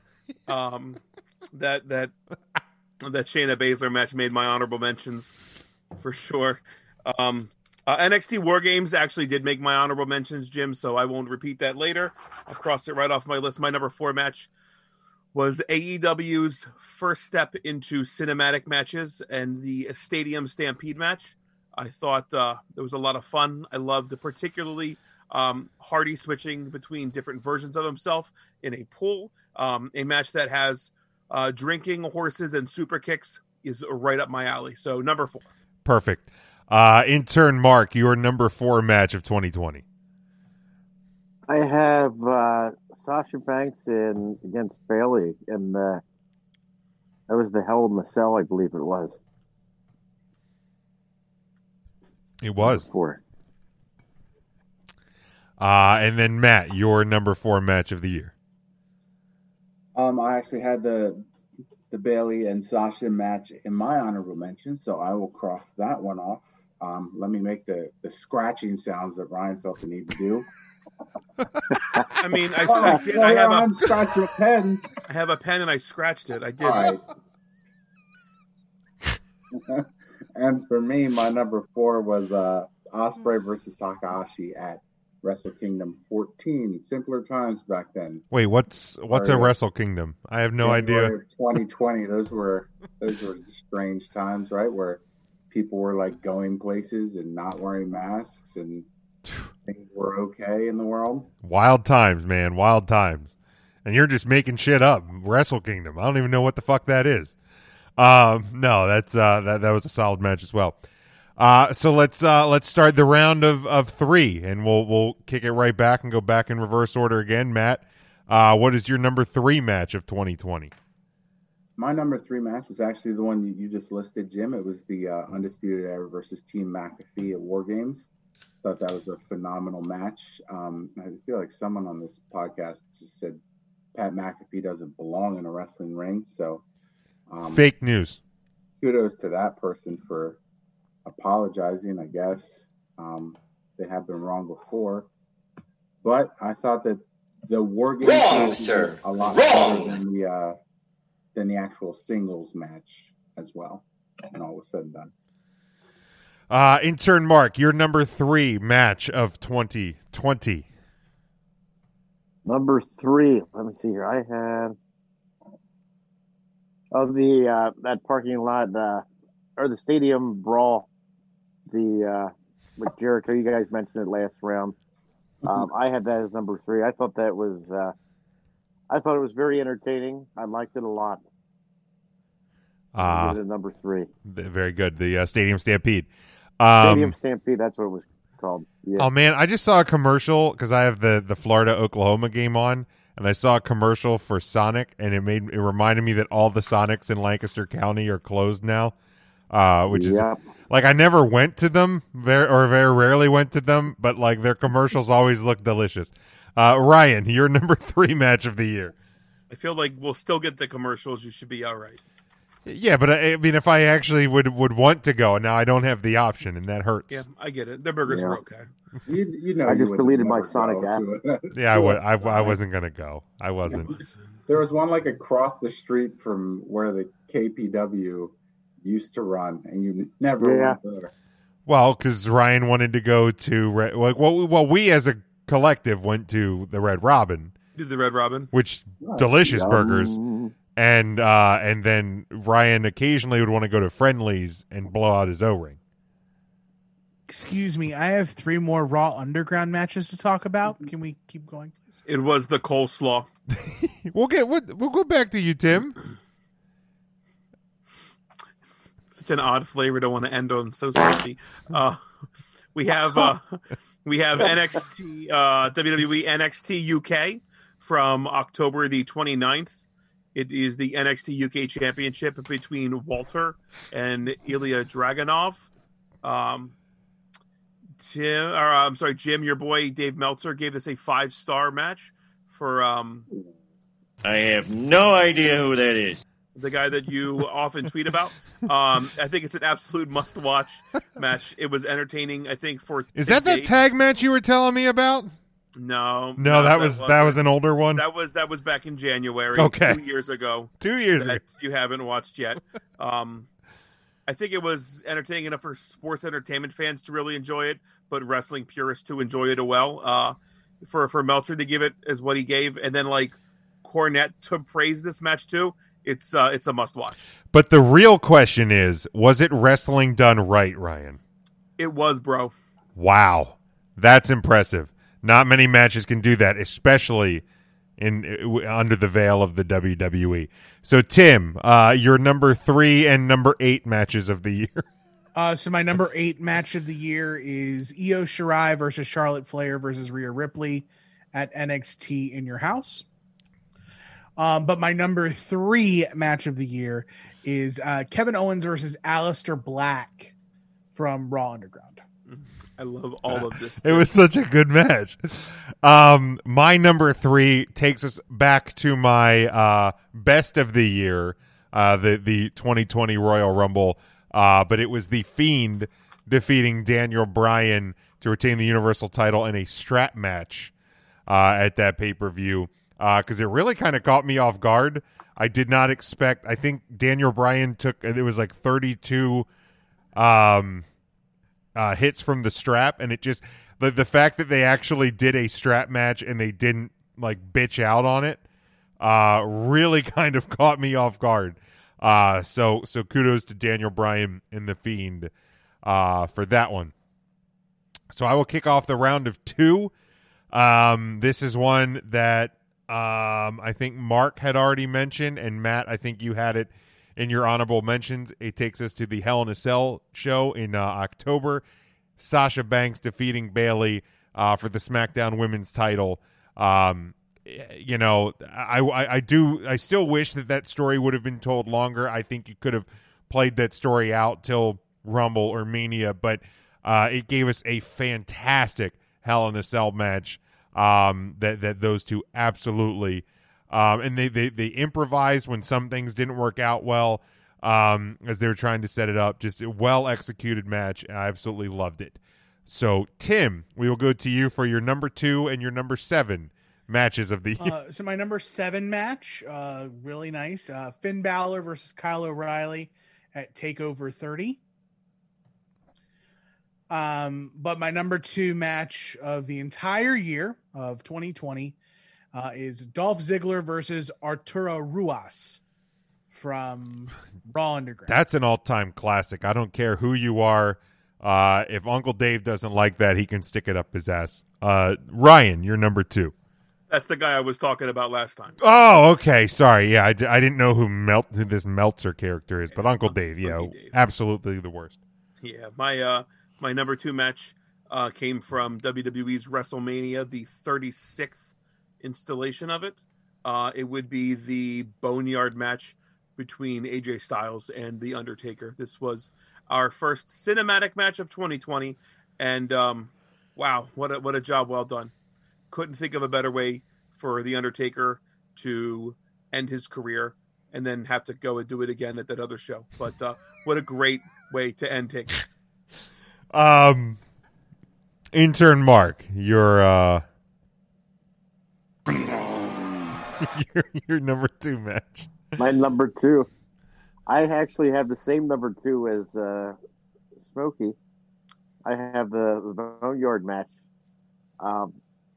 Just being the first cinematic match and Kobe.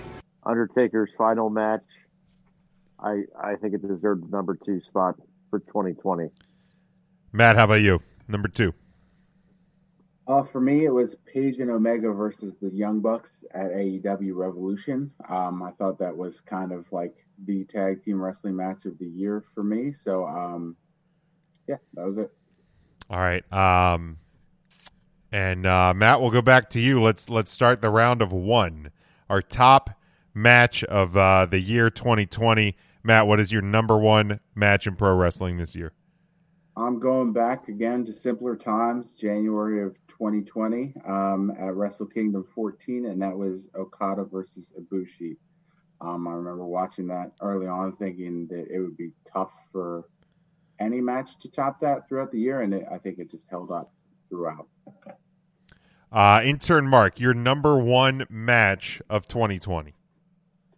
My number one match happened recently. It was the men's War Games in NXT. I thoroughly enjoyed it, and it's been a long time since I really, really enjoyed a match to that level, and so I'm going to go with the men's War Games. Oh, very good. Men's War Games, number one. Ryan, your number one match of 2020. There's a lot of stress here because I worry that Tim will also have the same number one match as me. In this round, so ain't a chance, bud. That's fair. I have match number two is my number one, Kenny Omega and Adam Page versus the Young Bucks back in February at AEW Revolution. This is Jim, it's Uncle Dave's only 6-star match of 2020. Who? His highest rated match in over 2 years. You have to go back to who the hell is this? 2018. To get a match ranked higher than that. I think it's the best tag team match of all year, bar none. It might be the best tag team match I've seen in a long, long time. I'd have to think real hard to find a better tag team match. I thought it was great storytelling, something that even new fans could pick up right away and really get into the match. It was over 30 minutes, plus all the super kicks. What's not to love? And Tim, your number one and number six matches of the year. My number six match is actually from Raw Underground. It's Daba Kato versus Braun Strowman. So good. Yes. But my number one, and I said this as soon as the match happened, that there is no match that has or ever will be as great as this match. It is my new favorite match of all time. I'll stand by it. It is Roman Reigns versus Jey Uso, Hell in a Cell. That is a great match. My number one is multiple people's number two match, and that is the Boneyard match, the Undertaker defeating AJ Styles at WrestleMania. And it just, what when they said a boneyard match, what the fuck is a boneyard match? And it didn't deliver, it over delivered, and it kicked off the cinematic matches that were the story for the next couple of months, both in WWE and in AEW. But it was perfection, and what a way for the Undertaker to have his last victory in the World Wrestling Federation Entertainment. Just perfect, absolutely perfect. So let's go around. Obviously the honorable mentions. I'll give one of mine here, and this isn't just because of the events of the last couple of days. This has been on my list since the match happened on May 23rd. Moxley defeating Brodie Lee to retain the AEW championship at Double or Nothing. That match was spectacular. Those two guys absolutely went for it. I actually had kind of put my top five and honorable mentions together last week. So, what's happened over the last few days didn't have an impact on mine. So that's one of my honorable mentions. We'll go around, so I don't necessarily take anybody else's. Ryan, do you have any honorable mentions? The only other one I had listed down was Tyler Bate versus Jordan Devlin at NXT UK TakeOver back in January 12th. Again, when everything was new all over again. Tim, did you have any?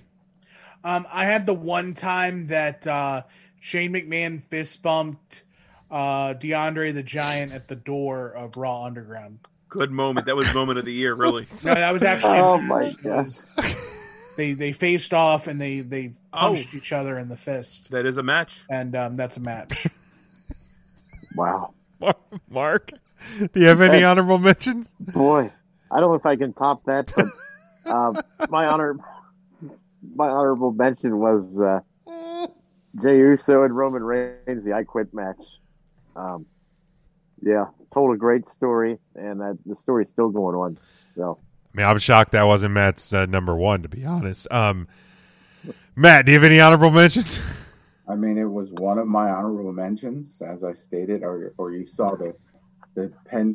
Did you not hear the pen scratching? I did hear the pen scratching. Scratched it off. Okay. It was pen scratching. Yeah, both the that and the Sasha Bailey Hell in a Cell were on my honorable mention. And then the Firefly Funhouse match was also an honorable mention for me. I thought that was probably my favorite cinematic match of the year. And that would work if I did any theatrics as well. So wow. I didn't. So the T-movie is a shit movie. Oh no! Wow. I had the Firefly Funhouse on mine. If we had collectively voted to do a cinematic and a regular match countdown, that would have been my number two. But that was on my honorable mentions. And my other one was Deonna Purrazzo defeating Jordynne Grace for the Knockout Championship at Slammiversary in July. Two people that we have seen over the years on the independents, and they were given the spot on that show, and they absolutely killed it. So. I had Deonna and Jordynne Grace on that one as an honorable mention. So those are our top matches. And obviously, as you're listening to this, if you want to hit us up on social media and give us your match of the year, we would appreciate that as well. If you're not watching the video for this, then you're just absolutely making mistakes.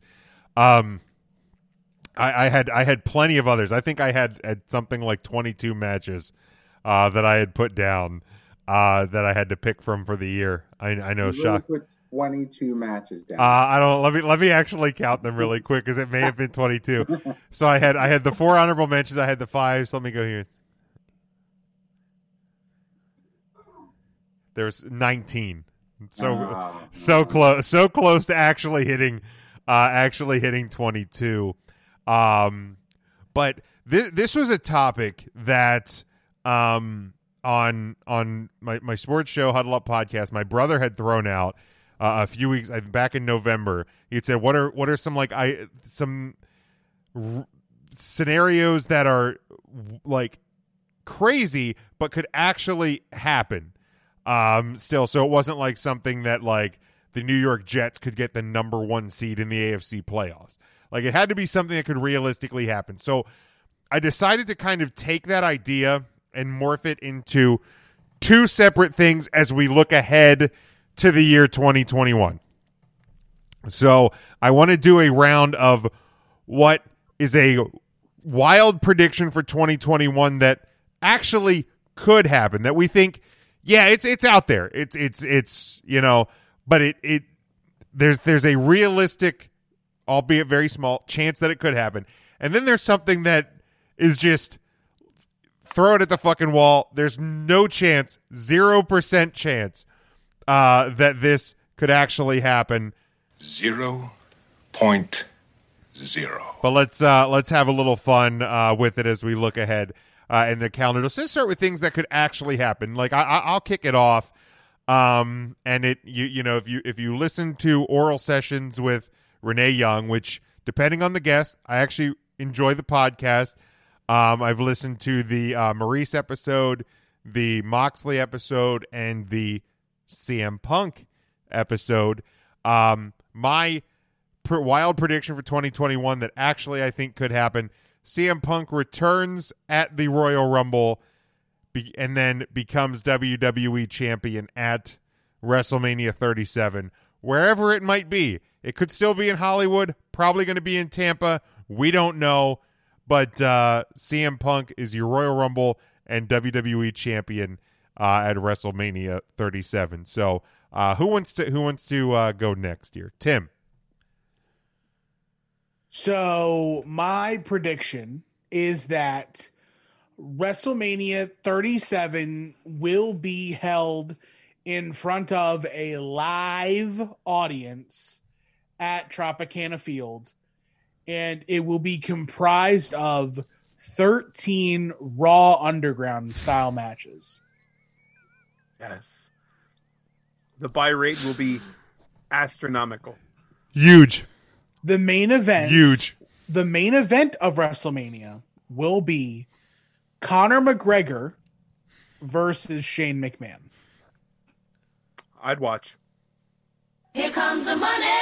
Here we go. Money talk. Here comes the money. Money, money, money. Dollar, dollar. Dollar. You can't kill what's already dead. I'm already dead. This is a fun podcast. I love this. I love this so much. Tim, I love you so much, Tim. We're gonna normalize loving each other, genders excluded. I love you, Tim. I'm a sausage guy. Oh, come on. What the fuck? Ryan, let's go to you next. A wild prediction for 2021 that could actually happen. I can't wait to hear what Tim's that couldn't happen, what that's going to sound like. My wild prediction that I think will happen, and I did a little bit of looking into this. I believe Daniel Bryan's contract runs out in 2021. I believe we could see Daniel Bryan being an AEW world champion by the end of 2021. Ooh, that's spicy. I like it, though. I like the idea. I like to see where it could go. Intern Mark, what is a wild prediction that could happen in 2021? Well, I had CM Punk listed, but since that was taken, I'll go with Goldberg becoming WWE champion. I didn't say an obvious thing that was going to happen in 2021, Mark. I said a wild prediction. Yeah, that... I really hope that doesn't come true. God, I hope not. But I'm scared. I'm not going to lie. I'm scared that's going to happen. And I feel like Matt's just sitting over there ready to say, you asked for this. You did. You fucking did. Poor Matt. You have no one to blame but yourselves, you and Ryan. It's on the two of you. Here's what's going to happen. Goldberg's going to come back and win the Royal Rumble, #1 contender. He's going to have a spear versus spear match at WrestleMania where we see 28 spears in the span of like 4.5 minutes. And Goldberg's going to hoist the title. And then at SummerSlam, is the thing that might happen, is we're going to see Goldberg versus Shane McMahon. And that would definitely serve the both of you right. Well, what's going to happen... So following up on that, Shane McMahon will actually be in Goldberg's corner for the match at WrestMania to counteract the Paul Heyman outside interference. And then Shane will actually turn on Goldberg leading into that. That was strangely arousing to allow for that to happen.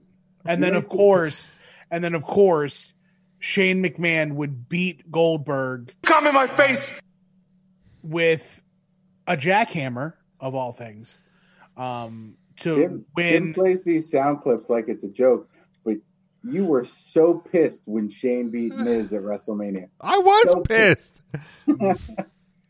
I absolutely was pissed. And that served you right too.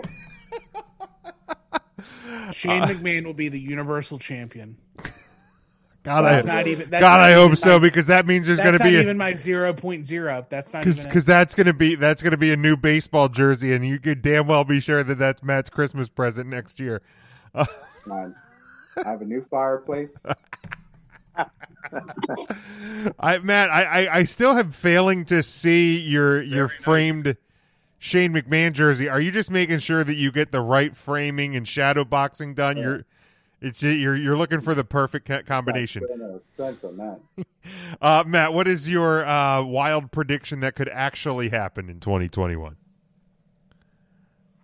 I thought that's what we just did. Oh, you were actually being for real? That could actually... Would you be surprised if Shane McMahon won any sort of title from Goldberg? I mean, at this point, no. I thought you were just being funny, just building off of Mark. Was that actually your answer? Yeah, that was my... That could happen. All right. Well, let's start it off then with you on the other way. What is a wild prediction for 2021 that actually has no chance of happening? So the no chance of happening match is The Undertaker comes out of retirement and puts Young Buck Shane McMahon over this time, because the last WrestleMania match he just wasn't feeling satisfied with. He needs that to happen again. And this time they wrestle in a casket match, but Vince is already in the casket. That's my 0.0 match. Very, very good. Let's put the exclamation on that one. 0.0. In turn, Mark, what is your wild prediction that has no chance of coming true in 2021? I'd say a rematch between Goldberg and Undertaker from that Super Showdown in Saudi Arabia. Oh, you had to bring that up, didn't you? 0.0.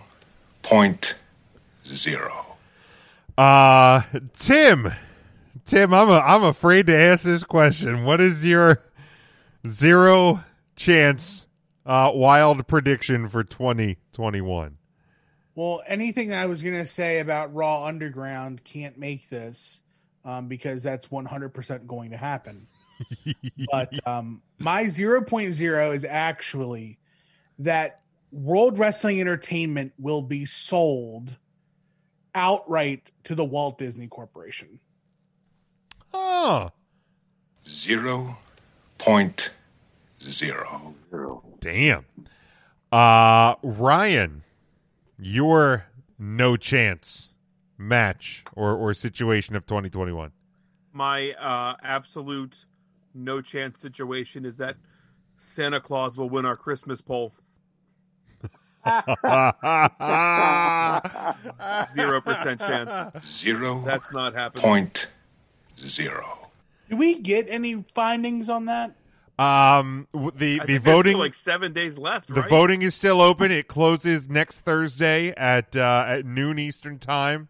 Because I figured let's run this thing till we actually are live again. And we will get the results on air next week when we are back live for our first... I'm going to go ahead and I'm going to say this right now. People are voting for the artists instead of the songs. Yeah, make your pitch, man. You got an opportunity. There's 7 days left. Make your pitch. No, because you can't vote twice. So I'm already screwed because people don't read. I'll say this. 2 people out of 5 are just clearly begging for votes on social media too. I will do that. I'm not begging for nothing. I know. I'm letting the strength of my schedule.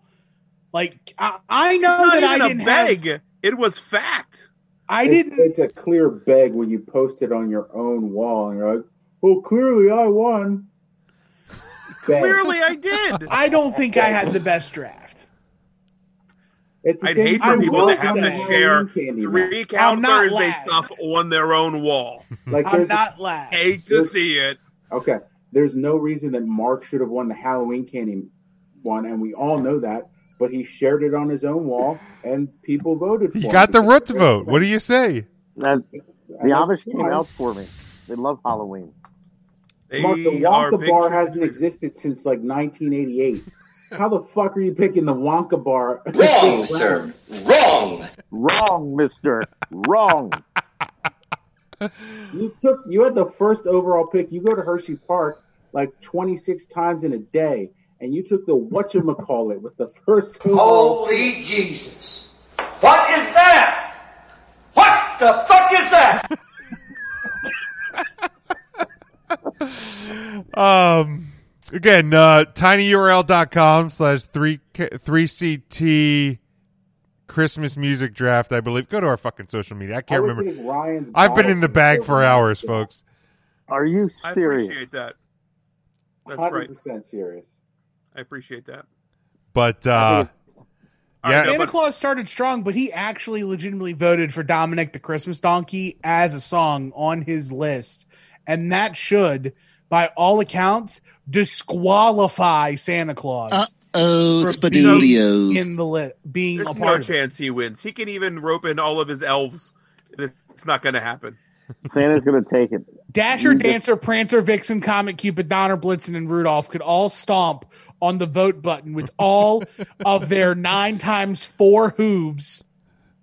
Dude, my God, I am loving watching Florida just get absolutely mud stomped in this cotton 55-13, and there's still plenty of game left. You know, those are children you're watching. They're not even professional athletes. So it's really bad. It's really horrible that you're just laughing at the pain of young children. I'll leave my negativity. Who aren't even going to be good enough to be pros. Oh, Jesus. Tim, they get compensated appropriately.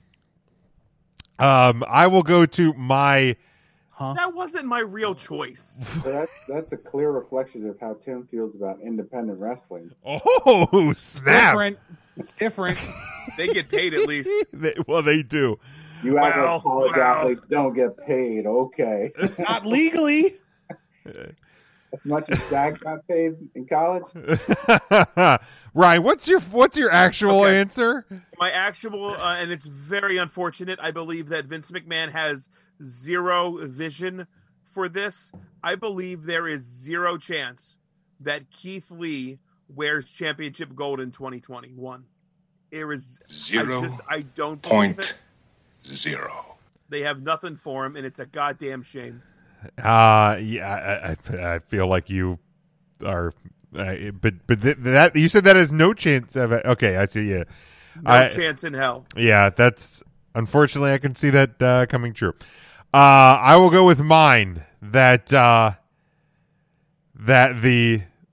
mortician Mark Calloway will make his All Elite Wrestling debut, and he has a match with Sting for a loser breaks their hip first match at All Out in August of 2021. That is my... You done made Mark leave. Look at you. 0.0. That is my my prediction that has no chance of happening next year. See, the mortician would be more of an Impact Zone appearance, I would say, than... What would be his name in AEW? I don't know. That's tough. Like you couldn't go. Impact's always been like the what's Bork Laser doing in the Impact Zone? Like you couldn't go with Mean Mark because that's obviously a WC, and you couldn't go Angry Mark because obviously that's trademark to Under the Mat Radio. So Frustrated Mark, Disgruntled Mark. I think you get if it happens, it's a version of the American Badass. So it'll be something like the Hell Rider. Ooh. Something like that. Ooh, that just sounds terrible. I'm assuming WWE owns the trademarks to the Dead Man. I would imagine. I'm sure they own Dead Man, American Badass, Big Evil, Red Devil, Booger Red, the Phenom, what else they call the Conscience? Like they have what? I could see AEW trying to skirt around it and be like the Dead Man, like dead and three man, separate words, space, and then just call him the Dead Man Mark Calloway. I could see that. I don't think he shows up there. If he didn't go to WCW in the 90s when they probably were offering him quite the penny to head over there. Mean Mark McCool is going to show up. Mean McCool, just Mean McCool. Maybe he does like what Rusev does and like come over in like a Gucci shirt. and just plays video games or some shit. Come in my face! If that happens, I'll wear a fucking dress on the show. He's the dead man. You all heard him. Mark. All right. That, quite frankly, I have nothing else. You know, let's maybe throw out some closing thoughts on the year that was in 2020. If anybody wants to jump us off, feel free to volunteer. Otherwise, I will take it first. Anybody want to go first? I'll get it out of the way. I cannot wait to give 2020 its future endeavor slip here in a day and a half or whatever it is. And I want it to be known, my New Year's resolution is to go 1 month without saying his name. I'm going to do it for you guys. Oh. It will be 1 month. That's my New Year's resolution to you guys because I love you. Ryan, I'm proud of you. If you could make it, you know, you quit smoking. I know intern Mark still calls you Smokey, but I'm proud of you for taking this. But anybody else got anything to leave the year that was? Visit the Instagram page. We just announced our 2020 Woman of the Year, Amaris Blair. We did not, I did not like post as often as I usually do. 2020 was just kind of a strange year, but I've already talked to the first 12 women that we have set to feature in 2021. They all gave their stamp of approval, so we do have 3 months worth of Women of the Week set up for 2021. That will start on January the 3rd. So in the meantime, make sure you go and give a like to our 2020 Woman of the Year. We made a donation in her honor. Second place finisher was Amber Rodriguez. Donation was made in honor of her as well to the charity of her choosing. So we look forward to doing that again in 2021. But just make sure you're following at Recount Thursday on Instagram, and then follow every single person that we feature on there because they're all awesome people. Intern Mark, do you have anything to add to close up 2020? Well, I'll tell you what, I just discovered I have this device. It's called a Super Box. So if anybody's interested, you go on eBay, you can find it. And basically, if you have internet, you can get the television for free. I just realized that the AEW pay-per-views are on here for free. So that's exciting. You can watch the old AEW pay-per-view. So there's a little tidbit of information. Everybody have a very happy and, more importantly, a safe new year. I look forward to seeing everybody in 2021. Very good. Tim, you have anything to close up the year that was? I want to give a shout-out to Mark for not knowing what pirating is.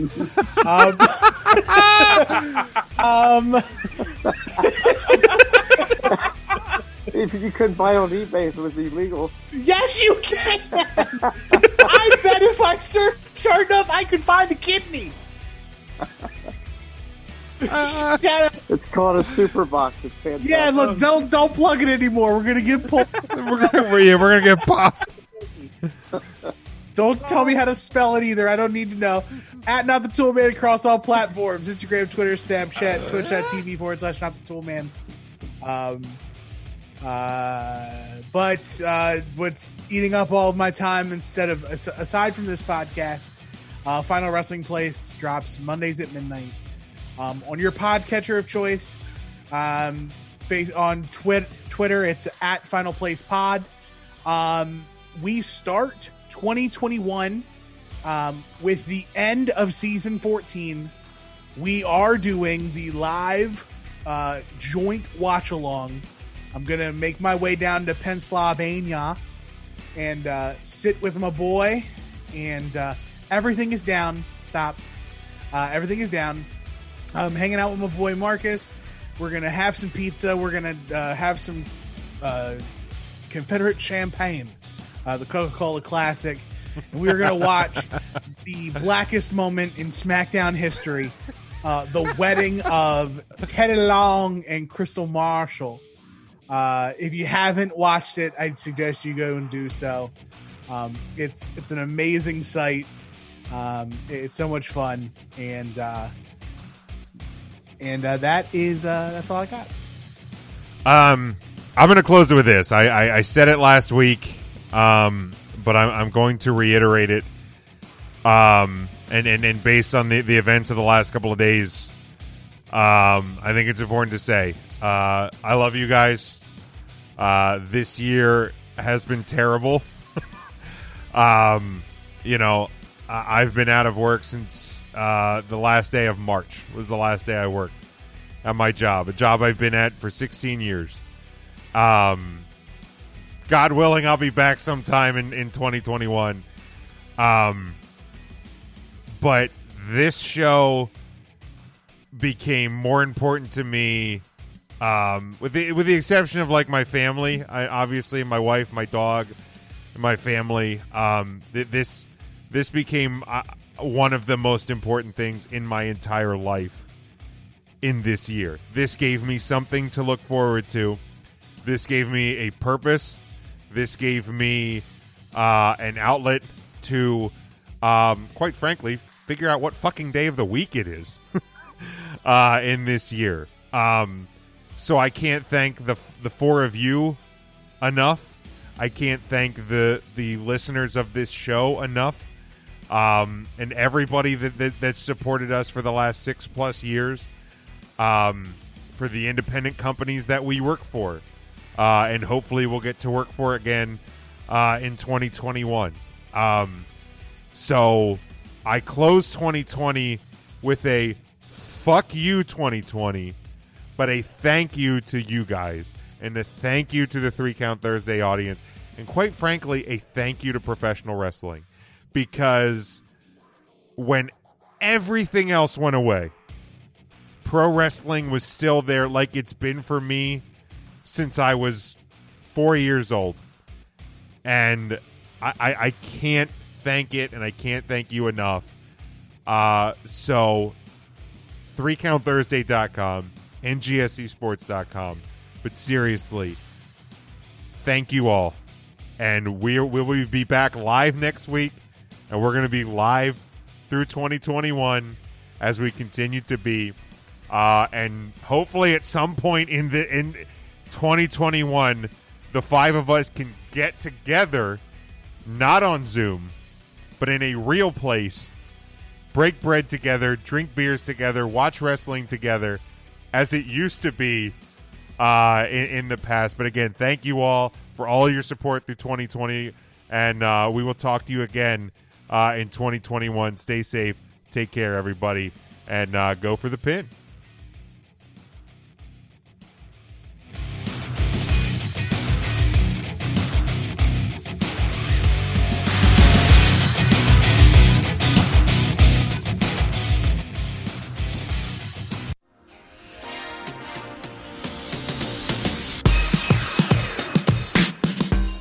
Three Count Thursday is sponsored by Arena Eats. Log on to the website arenaeats.app. That's arenaeats.app for the ultimate fan experience. At your favorite sports venue, Arena Eats mobile app, pre-order, express pickup, and in-seat delivery. How do you place your order?